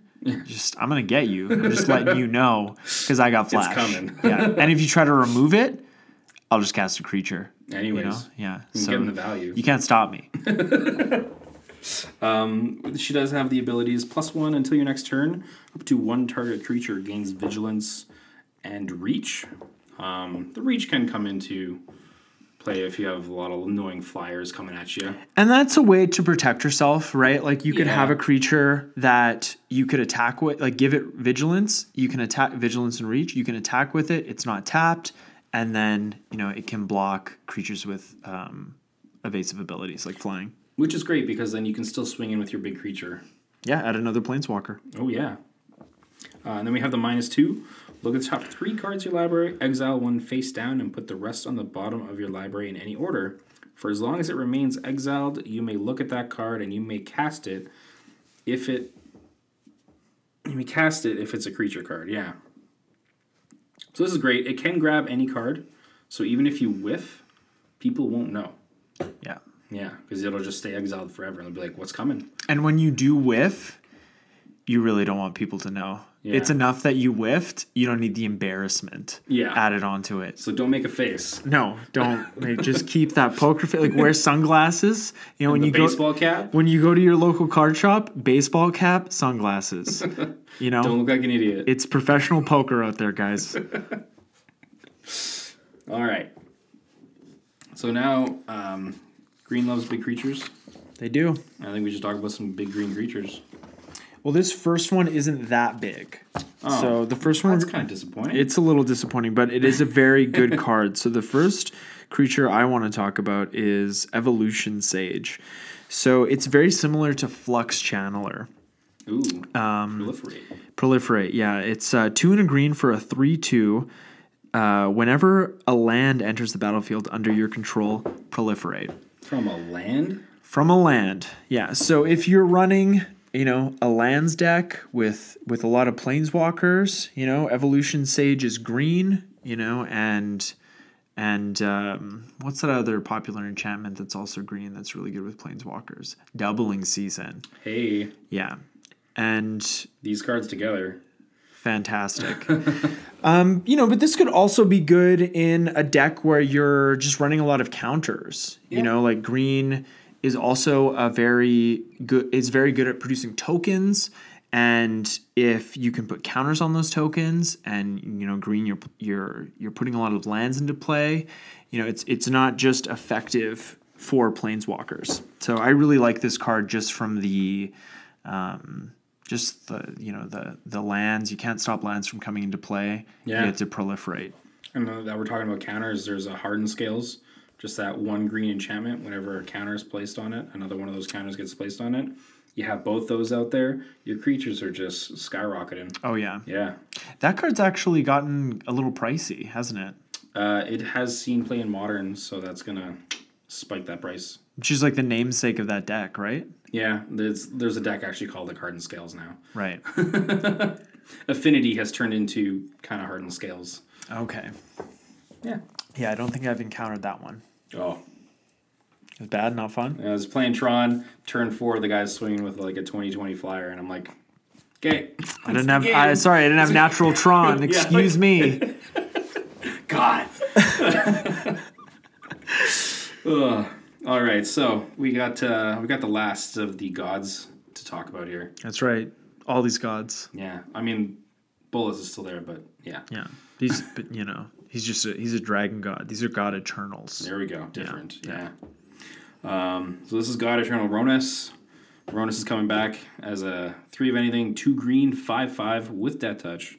Uh, when he enters the battlefield, double the power of each other creature you control until end of turn. Uh, those creatures gain vigilance until end of turn as well. So good. It's pretty good. this feels like a card that can just end games For sure. Yeah. Because you're going to have a big board of creatures. Um, we definitely see uh, the Craterhoof Behemoth. He is different, um, being five of anything and three green. Uh, yeah. Yeah, Yeah. He's eight mana. yeah. He's a five-five with haste. Um, but then when he enters, all of your creatures get plus X plus X for your biggest creature. No, they get plus X plus X, where X is uh, equal to the number of creatures you control. Oh, control. right. Yes. Yeah. Um, and he, yeah, like he has haste, so he also gets the buff and he can attack. Yeah. So that this card is three mana less. Um, you're going to be casting a big t- late game as well, so I don't know. It seems like more redundancy to me. Yeah. just have another card in there that can just like make your creatures bigger. Definitely. Um, and then if you only have like three to four creatures, but if you have 10 10s and 12 12s, yeah. double that's a lot of power coming in. I think it's also great um, if you have a way to abuse that ETB effect. So if you can blink, Blink. yeah, Yeah. um, Definitely. We have a 1010 blink it. It's a 2020. Or he enters, sorry. It's a 2020. Blink it. It's a 40. 40. Yeah. Absolutely. Yeah. And he, and he does have the stock God Eternal ability where if he dies or is put into exile from the battlefield, you may put it into its owner's library, third from the top. These gods are going to be tough to get rid of. They will be, yeah. Because even if even if you don't do that, you can and you're running it as a commander, you just throw it in the command zone, and Oh, yeah. it's even tougher to get rid of. Oh, yeah. so, uh, how about some green instance? Green instance, yeah. The w- next card we want to talk about is Return to Nature. Now, this card is essentially a better naturalize. And I've kind of gone away from running naturalize in my commander decks in lieu of cards like Krosan Grip, which is two in a green for an instant with split second, and um, to destroy target artifact or enchantment. And split second is an ability that we don't see on many cards. Uh, I think it was from the Time Spiral block. Yeah, I think it's from then, so it's old. And um, if it, uh, players can't activate abilities or cast spells unless they activate mana abilities, while a spell with split second is on the stack. So it's, it's a very powerful effect because you can just kind of remove something with no questions asked Nobody can do anything about it. which you know I think is better than um, naturalize. And I also like unravel the aether, which is um, one in a green, uh, and you put target artifact or enchantment, you or you shuffle target artifact or enchantment into that player's library. Oh, So you know it's you know with with more like indestructible effects, like we can just sort of get rid of something and tuck it into their deck, you know, and it's it's it's gone. But probably, hopefully, shouldn't see it again. you you hopefully shouldn't see it Yeah. again, you know, and don't don't do it if they're playing like a tutor deck where they can search for artifacts and enchantments. Obviously. You know, it's Just like gonna get it back, idiot. yeah, they're just well. experience is the greatest teacher. So return to nature is a one in a green for an instant. Choose one, destroy target artifact, destroy target enchantment, or exile target card from a graveyard. So those first two seem pretty good. those first two do seem pretty good. And, you know, like we've said, modal spells are good, Yes. right? Options are good. So there could be a scenario where you do want to remove a card from an opponent's graveyard. And, you know, if you're running naturalize, just run this card instead. It's right? better. Because it's just better. You have an extra option Yeah. tacked on there Why not? you know Um, if I was running naturalize in any of my decks, I'd throw this in there. And you know what? Even though I'm not running naturalize in any of my decks, I might put this in some decks. You know, so that I think that's a pretty solid endorsement for this card. I might put it in a deck. Uh, but it is always good to have those options. There's sometimes a fringe thing that happens, and you're like, there's this Eldrazi that hits the graveyard for a second, then goes back into the library. You can exile it on the stack and Ex- stuff. Right? Absolutely. Yep. Yep. Yeah, definitely. Those those pesky titans. Oh man. Yeah. So the next um, card Next we're going to talk about sorcery. is a sorcery. Yeah. Is uh, I I think this might be my favorite card in the set. Cool. Yeah. Why don't you helm this one? I'm gonna I'm I'm gonna. Hmm. so this card is uh, is an, another card in the finale cycle. It's X green green for a sorcery. Did I say what it is? It's finale of devastation, just in case. Search your library and or graveyard for a creature card with converted mana cost X or less and put it onto the battlefield. If you search your library this way, shuffle it. If X is 10 or more, creatures you control get plus X plus X and gain haste until end of turn. This this card just has Again. like if you got if you have a green deck that wants to win with combat damage and wants to tutor up big creatures, utility creatures, this is the card for the, that deck. Put it in there. There's no no question. Um, Put it in there. And I you know like this like green has long been a color that has regrowth effects. Like regrowth is a very old card in Magic um, that is the namesake for the effect of bringing a card back from your graveyard to your hand or the battlefield. And regrowth is one in a green, return target card from your graveyard to your hand. Um, but this card lets you get get any creature from your graveyard or your library, and hopefully it's ten or more mana, and you, paid into it, and then all your creatures get a Craterhoof Behemoth effect. You know, like- Again. again, like this, I think this card will win games. Also, if you search for Craterhoof Behemoth, Oh boy. that's Or the uh, Rhonas we just talked about. that's right. You're Yeah. you are sitting pretty. oh boy. Yes, I'm definitely going to be pre-ordering pre-ordering some of these cards for Oh, sure. Yeah. Yeah. The finale cycle, I love. I love it. Yeah. Um, I guess people who don't play Commander probably don't feel the same, but uh, when we get to cast these big spells that probably end a game, yeah. it's good. No, I'm not loving the art on this card, but besides Yes. that, you know, Yeah. I like it. De- Yeah. I probably won't spring for a foil. No. Eh, You got the like shininess up there in the the sunbeam, you know. Yeah, the Sunbeam will, will will look good. So uh, Nissa's Triumph is the next card we're going to talk about. Sorcery for two green. Search your library for up to two basic forest cards. If you control a Nissa Planeswalker, instead search your library for up to three land cards. Reveal those cards and put them into your hand, then shuffle your library. So normally with green ramp spells, we want to get cards. We want to get land cards onto the battlefield. Yeah. You know, and this card doesn't do that. But I think the fact that if you control a Nissa Planeswalker, you get to search for any forest cards. You can get duals, Uh, you can search for any land. right? Any land cards. Any land. Yeah, which is super powerful, Yeah. uh, especially like in a land based deck. You know, um, where you're probably going to be running Nissa Planeswalkers because she's very land centric. Mm-hmm. Um, you're just, you know, it's it's just so much value for two mana. Um, the thing I like about that is because it's any like this card is like you were saying, it doesn't go onto the battlefield. So casting when you don't have the planeswalker out is okay.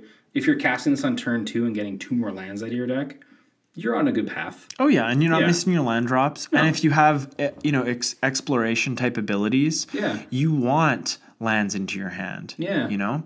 So But if you have that planeswalker, search for any land. We can get like lands like Boseiju and have our instant sorceries not counterable.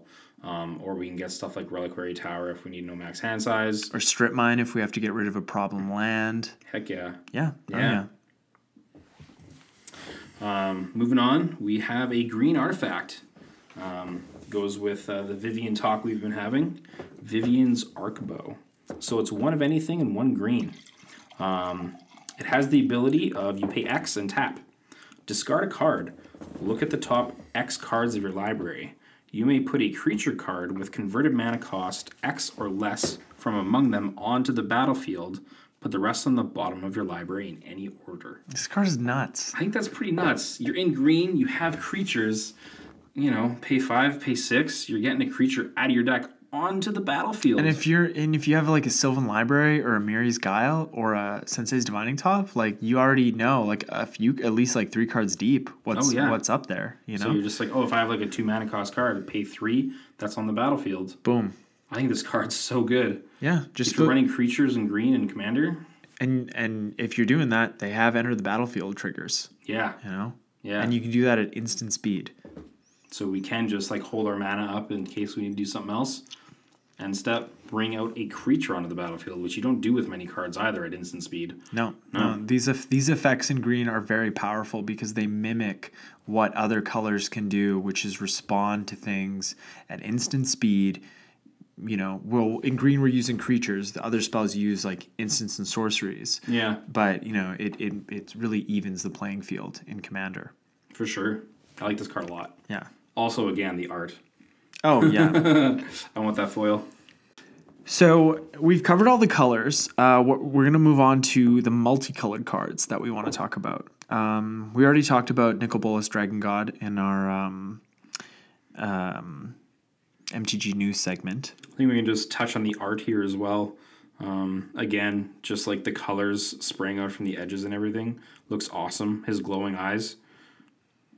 Yeah, it really does um, like exemplify his like god status. Yeah. you know, it's it's a very cool. It's a very cool card. You know, like I, he's you know I like I haven't been following the lore very much of of what's been leading up to the War of the Spark, but um, he, is a good villain because I sort of want him to win. I sort of want all the planeswalkers that are fighting him to win too, but, But I kind of want him, him. He's like- kind of like Tony Soprano, you know. It's like I, it's like the anti-hero. Yeah. you know. I kind of like him. Yeah. So, the first multicolored planeswalker we want to talk about is Tamiyo, Collector of Tales. So, her static ability, well, let's just read the card. She's two green and blue for a legendary planeswalker with five loyalty. Spells and abilities your opponents control can't cause you to discard cards or sacrifice permanents. I don't know if that sentence has ever been printed on a card before. I think we've had them separately. We've had them separately, yeah, but Yeah. those two things together, we've never had them. yeah. Her plus one is choose a non land card name, then reveal the top four cards of your library. Put all cards with the chosen name from among them into your hand and the rest into your graveyard. Minus three, return target card from your graveyard to your hand. So she's got a regrowth ability. Yeah. So that ability to protect your permanence from uh, edict effects, sacrifice effects, is rare, right? There's only a few cards that do it. Sigarda Host of Herons does it. Um, Yep. Tajuru Preserver from Rise of Eldrazi, which is a one and a green for an elf druid. Spells and abilities opponents control can't cause you to sacrifice permanents. Oh. I think that might be it. I, that card, that card's a one two or a one one. yeah. Um, So it's not very common.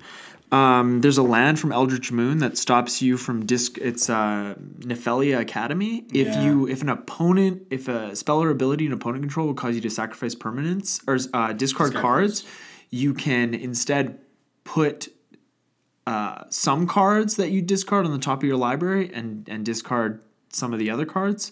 Um, I used to play that against um, a friend of ours, Nekusar deck, but I'd Oh, still yeah. have to end up drawing the cards anyway and take the damage, so it wasn't very good. um, so like I I love this ability because it's so rare, you know, Yeah, to sure. to because if you if you have um, hexproof or shroud creatures, you know, edict effects is well, and mass destruction is the things that you're most worried about. But you can give creatures indestructible. You can't give them protection from edict effects, Yeah, it's not a thing. and you can't protect your hand from discard. No. you know, like so. This is a very very powerful static ability. I think I think we're going to see this card just for that ability. You know. I think so. Like that's where the value of this card is. Because if you're looking to regrowth something, you're just gonna play one of those cards, not a planeswalker for that. no, you're gonna play Eternal Witness. Right? Exactly. Yeah. Yeah. Card's so much better. Um, her plus one is super awkward. I think this card really is just like mill four for plus one, really. Yeah. Absolutely. Unless you have a way of um, like a Sensei's Top or a Sylvan Library out there. Other than that, uh, yeah, you're just milling four, really. Yeah. The chances, I'm sure, are just super low. Yeah, I, I really like this car like again for the static ability, but the rest of it is not great. Yeah. And then you also have to protect her. Uh, you know, with those those other cards I mentioned, those are creatures, so it's not like people can attack into them. You know, so But it- again, like if you have creatures out there, planeswalkers are harder to hit with targeted removals. So absolutely, upsides, Yeah. downsides, yeah, Yeah. it's a good card. yeah, it's very Yeah. interesting. Yeah. Next up, we have uh, Tezzeret, Master of the Bridge. This card's nuts. I like this card a lot. I love it too. It's, I love it. Yeah, Tezzeret's great. Um, I do love artifacts. I have made multiple artifact commanders. and this is Tezzeret after he merged himself with the planar bridge, right? Yeah. Yeah. So, um, I get down with that lore. yeah. so we got Tezzeret here. Four of anything, a blue and a black. Uh, creatures and planeswalker spells you cast have affinity for artifacts. And what is affinity for artifacts? So affinity for artifacts is um, for every artifact you have in play, the card you're playing is one less colorless mana. So, So you could cast colorless spells for free if you had enough artifacts in play. exactly. Okay. Um, if we have eight artifacts in play, we can play Ugin for free. Yes. A he's just like a, a, a original Ugin. Yeah, the one we were talking about before. Yeah. Yeah, throw him on the battlefield, exile things. That's insane. That's ridiculous. like, We should do that. yeah. and wait, there's more. He has abilities. What? What? so he starts with five loyalty. Um, his plus is a plus two. Um, Tezzeret, Master of the Bridge, deals X damage to each opponent, where X is the number of artifacts you control, and then you gain X life. For a plus two. That definitely plays on the affinity mechanic. it does. Yeah. But that's insane. Again, you're you're playing an artifact deck. You have like four or five artifacts out. Even when you play this guy, you're doming everyone for five, and then you gain five, and it's a plus two ability. Yeah. This card I think is really strong for commander. For yeah, like Oh, it's, yeah. it's it's insane. Um, and then for minus three, we can return target artifact from our graveyard to our hand. Um, I guess because his other abilities are so good, they don't want this to go to the battlefield. So you're like, you still got to cast it, but you have affinity for artifacts anyways. So like, You can put it in your hand and then cast it for cast free. it probably. Yeah. Yeah, that's probably why they didn't put it on the battlefield. It's just like let's make it a little tougher so they get the cast trigger. I guess. Yeah. Give that cast trigger. The Eldrazi are free as well if you have enough artifacts out there because it's a creature. Oh, It's yeah. Planeswalker and creature spells. Yeah. Yeah. Yeah. Um, and then we do have a minus eight. Exile the top 10 cards of your library. Put all artifact cards from among them onto the battlefield. Decent. This is a fine ultimate. I wish I could run this in my Memnarch deck. Yeah. You know, it's so good. You're going to have to choose a different planeswalker. I'm going. I probably commander. will. I Yeah. probably will. Yeah. Yeah. this card's so good. Um, I really hope he's not too expensive because he is the buy a box promo. Well, he is the buy box promo, but I think they kind of learned from their uh, Nexus of Fate snafu. Um, because, I, like, you know, at six mana, I don't know if this is going to see standard play. You know, We do are see there any? cards get up there with uh, commanders though Yeah, for commander pricing. we no, we do. That definitely has an effect on the uh, the Magic economy. But Uh, when Firesong and Sunspeaker first came out, that card was twenty bucks. really, Yeah. Wow. that was the buy box promo. but what is it now? Right. It actually has gone down to about five bucks. So you know that might happen with this because. I don't think. I think this card's way more playable than Firesong though. Yeah, but Firesong was a commander, right? And when a card is a commander, I think we, I think that can affect Yeah, the value. you, you yeah you're A right bit there. more? Yeah, yeah. yeah. Um, but yeah, if you could play this as a commander, like Tezzeret can be your commander. Yeah. Oh my god.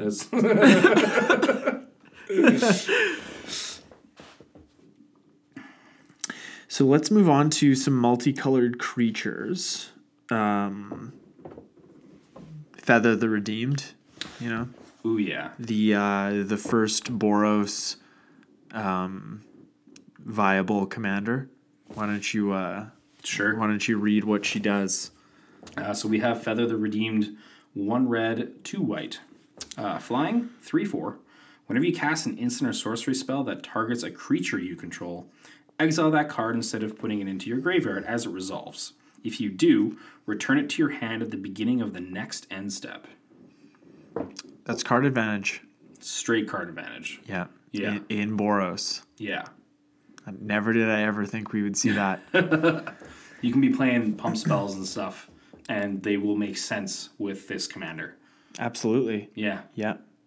Um, yeah, I think we'll be seeing a lot of, of these decks in our local card shops. Um, Yeah. I think a lot of people will in the coming months. For sure. Um, So just get rid of Feather when you when you see her on the battlefield. Just take her out yeah.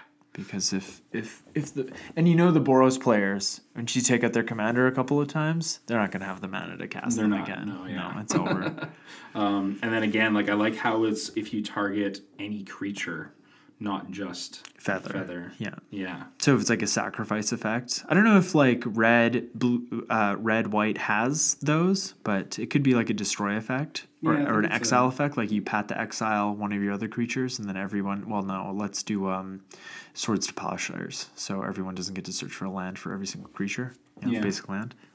Um. Yeah, because you just get to cast a spell one more time. Oh, it's only once more. Yeah, so like you're casting. I was thinking of it like it's like z- uh, No, like it's not a Zada Hedron no, Grinder. Yeah. Yeah. So you get to cast a spell on a creature, and then you basically get it back. You get that card back in your hand at your end step. End step, yeah. the next end step. So it's like if you're casting instants on other people's turns, you get them back as well. Yeah, that's how you could really capitalize on Feather is casting those spells at, uh, during other people's turns. For sure. Yeah. Yeah. Um, I think also um, this again going to standard and Magic Arena. Uh, Boros Angels is totally a deck that we can see. We have Feather at the three drop slot, and then we have an Aurelia at the four drop slot, and then you finish it off with Lyra in the five drop slot. Uh, we're just curving into angels that are flying, um, and then Lyra herself flying first strike uh, and lifelink as a five five and gives other angels plus one plus Plus one. one plus one, yeah. As Boros Angels, here we come. Like good times. Yeah, I need to get that on a t-shirt.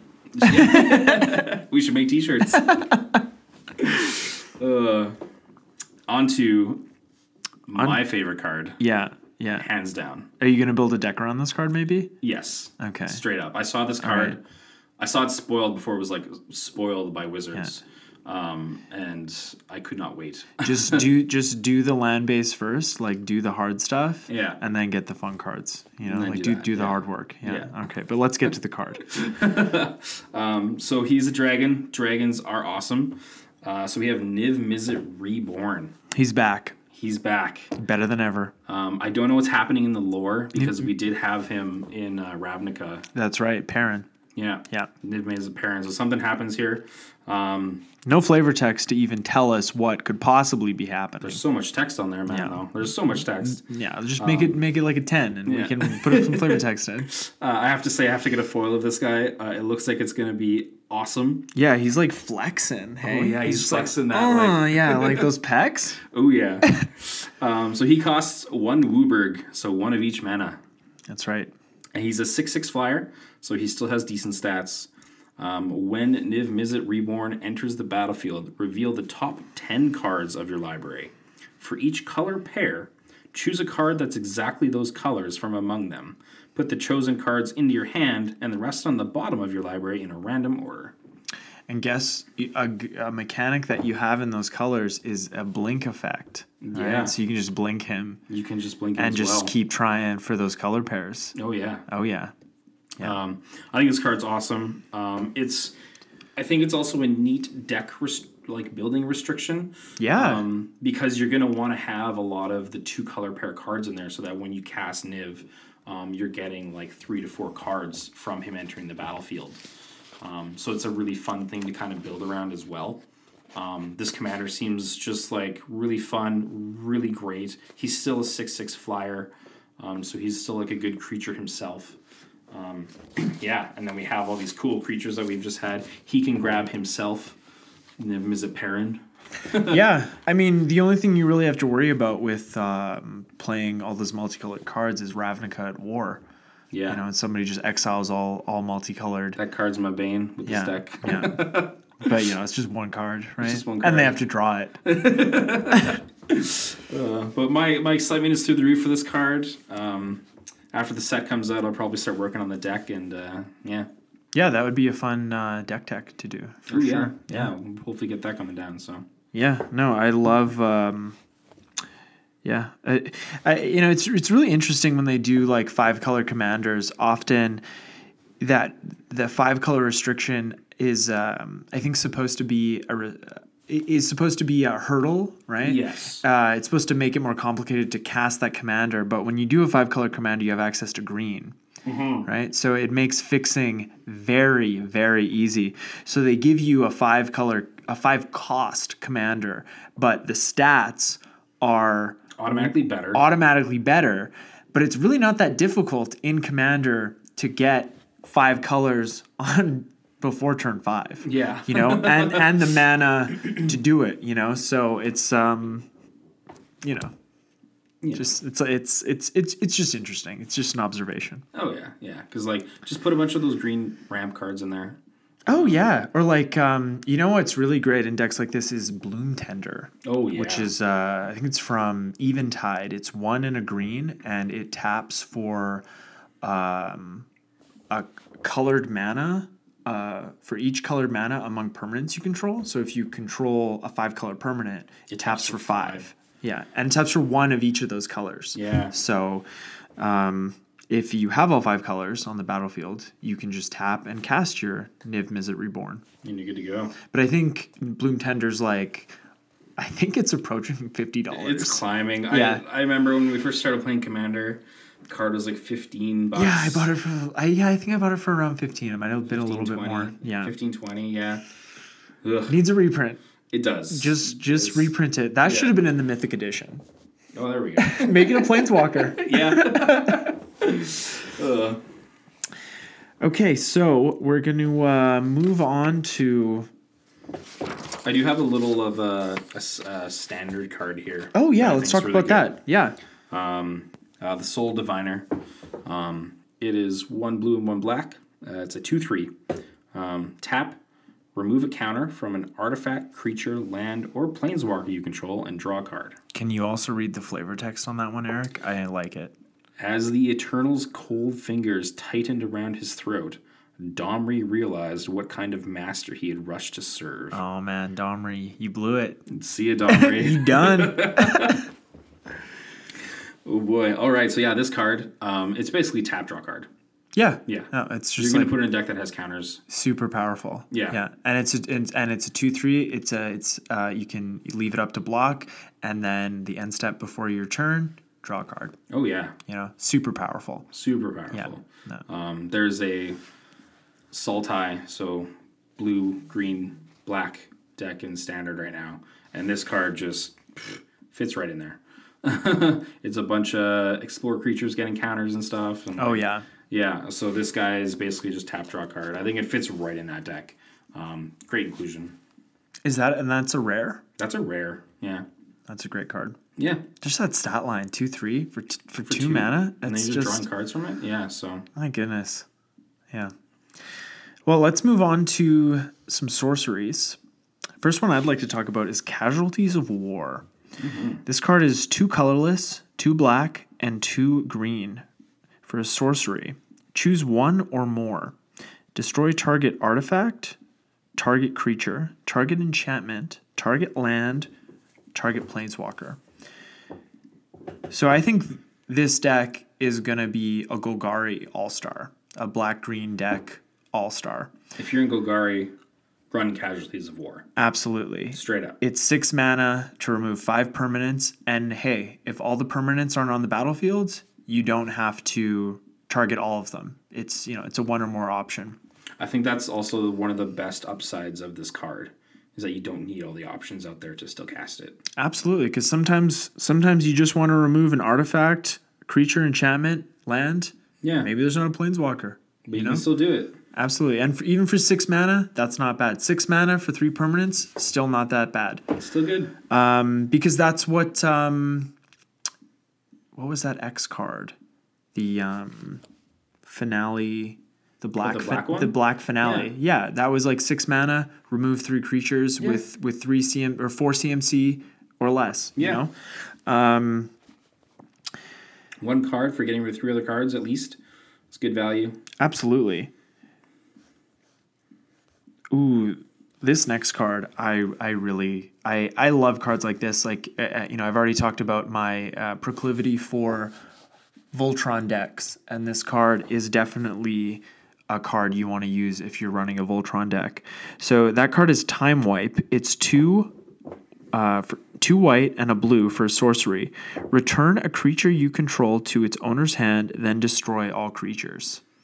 Oh boy. So you don't really want to put this in your Voltron deck if it's an Enchantress deck, because then all the enchantments will go to the graveyard. But if it's an equipment deck, Slots right in there. no big deal. No big you deal. know, I mean, you, it's kind of a big deal because you got to pay all those equip costs again. But hopefully you have a reducer that it wasn't a creature. Yeah.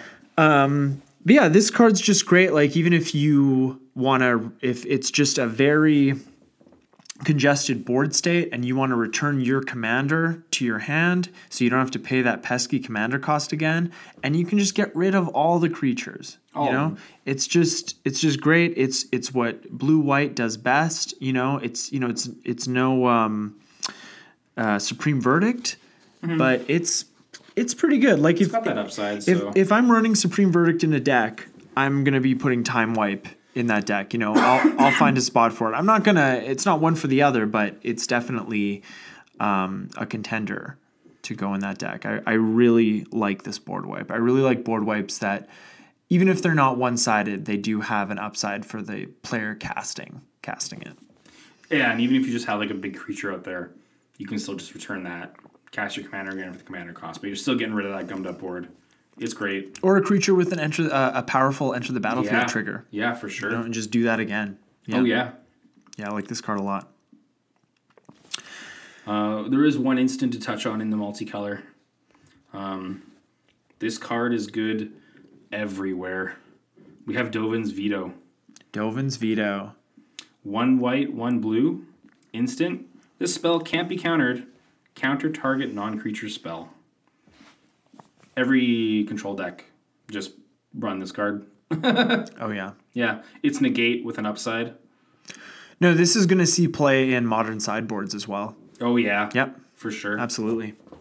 Like we're gonna see it in standard with the Teferi decks, um, because you just can't do anything about this. You can just say no to a spell. Yeah, Again. and we're going to see this in Azorius commander decks. Yep, Absolutely. yep. And then yeah, like you were saying in the modern, any blue white control deck, like why wouldn't you run this in your sideboard? And it's going to be a beautiful foil.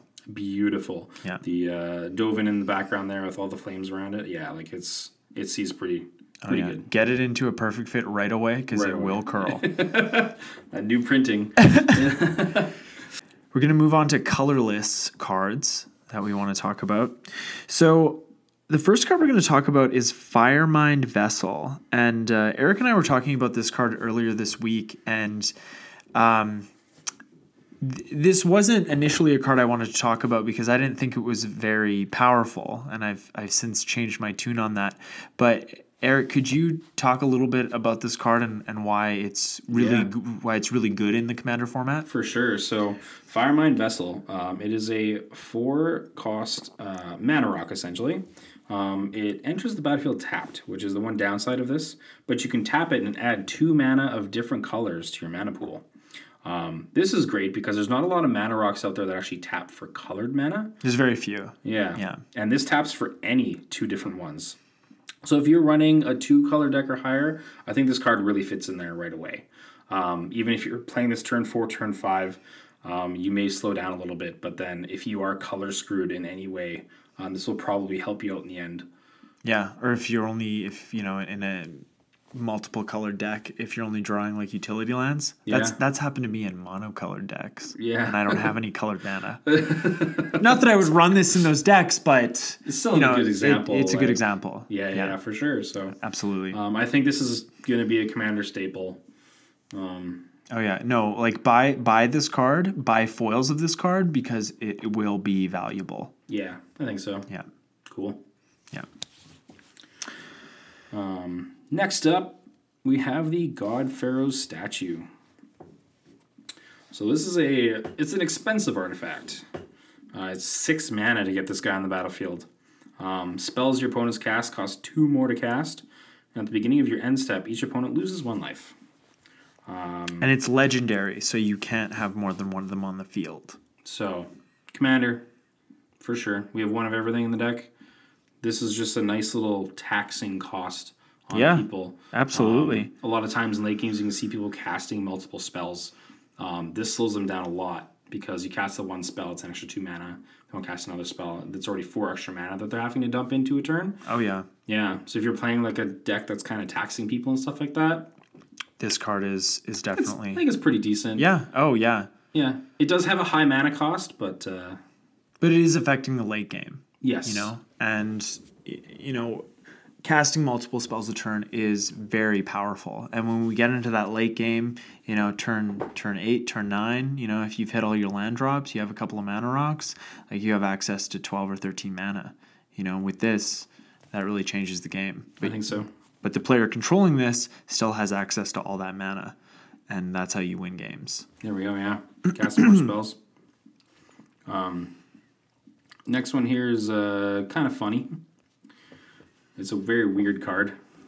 It's called Ugin's Conjurant, and it's just X, it's just x just X. yeah for a, a spirit monk Yeah. The art's pretty cool. The monk does have Ugin's uh, horns there. Horns, so, yeah. Uh, Ugin's Conjurant enters the battlefield with X one one counters on it. What makes this card bad is if damage would be dealt to Ugin's Conjurant while it has one one counters on it, prevent that damage and remove that many plus one plus one counters. So you can keep blocking creatures, but it's going to keep getting weaker. yeah Um, I don't know if there's some really cool way of like having a lot of proliferate effects in a deck, or you can like double plus one plus one counters and stuff like that. So, um, I thought this would maybe be kind of like a cool card in some certain decks. Maybe in the next set they're gonna print a, like an enchantment, sort of like in the same vein as Solemnity, that is Mm. like permanents can't have counters removed from them. Yeah, You know, which kind of shuts down planeswalkers. it does. you know? Yeah, Actually, that is my that's that's gonna be one of my um, premonitions for the future. So. You know, Mm. if that happens, I want credit for it. and said here first. um, I think uh, to wrap everything up, we just have some lands to talk about here. That's right. Oh yeah, Blast Zone. Yeah, This card is awesome. Uh, so you know, in in colors that uh, like blue or black, um, and even green, we like don't have a ton of of options when it comes to destroying everything. You know, like non land permanents all at once, unless we want to get artifacts like like um, uh, Nevinyrral's Disk. yeah. Um, but Blast Zone is a land, and uh, it enters the battlefield with a charge counter on it. You can tap it for a colorless mana, and you can pay XX and tap it to put X charge counters on Blast Zone. So when a when a card has a double X mana cost, that just means you have to pay into each X cost. And so if you pay two into X, it'll have one charge counter. You know, if you pay four into X, it'll have two charge counters, etc. And the last part of Blast Zone is you can pay three, tap, sacrifice Blast Zone, destroy each non land permanent with converted mana cost equal to the number of charge counters on Blast Zone. So Blast Zone always comes in with one charge counter, so you can't hit tokens A little bit of a downside. a little bit of a downside. But you know, what's great about Blast Zone is because it's a land, it doesn't take up a slot in you know, in the removal part of your deck. Yeah. Um, and it doesn't come into play tapped, so you can tap it for mana right away.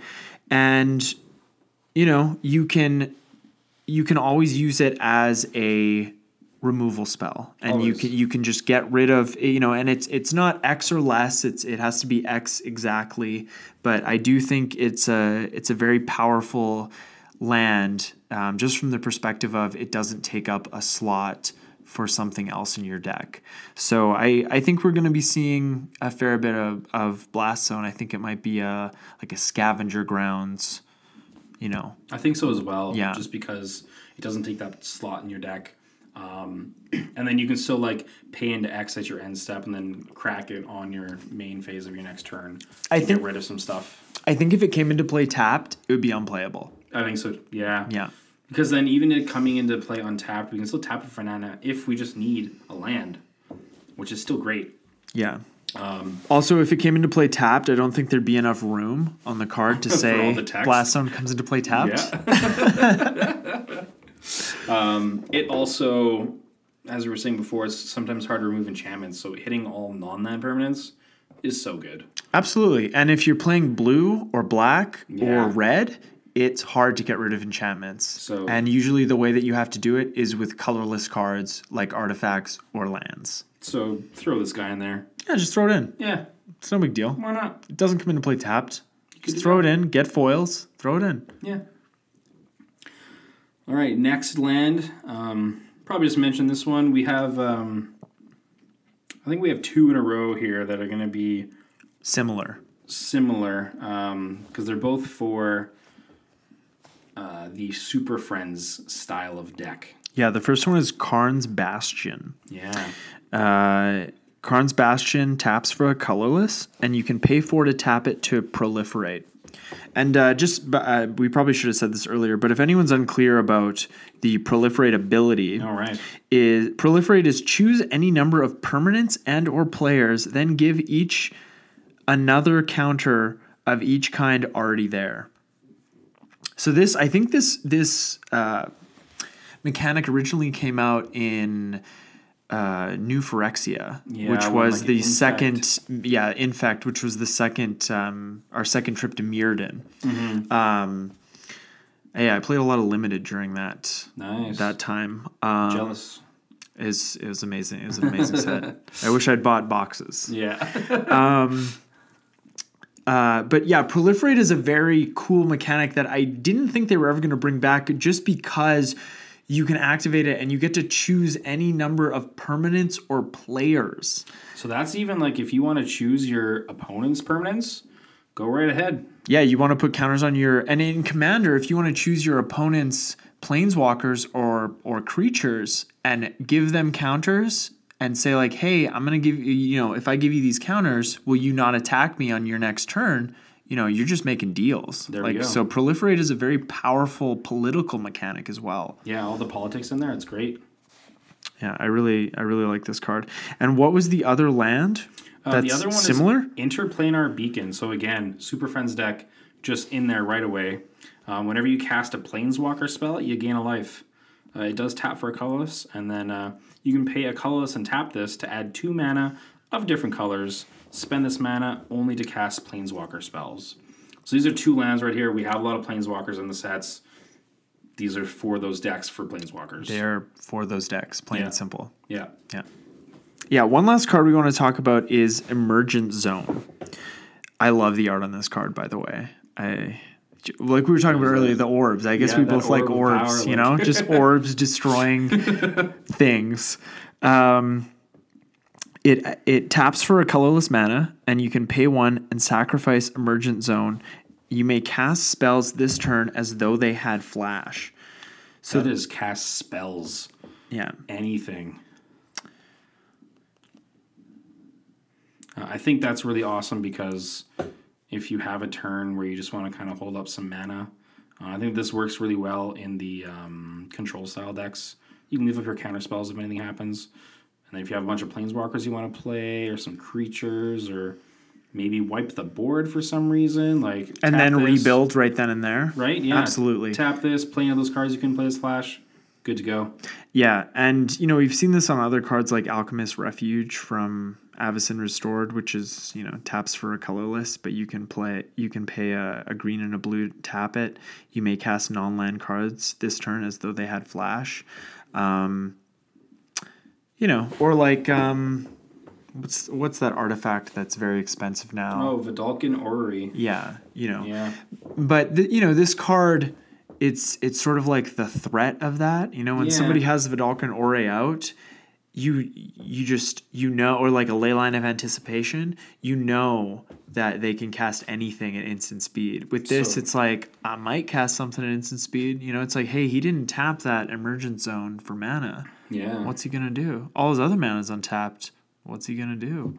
So pay attention to that. Yeah. I think that's a fun, tricky little card. um, Oh yeah, If you're looking for some other utility lands, keep this one in mind because I think it can do some fun things for you. For sure. Yeah. I totally agree.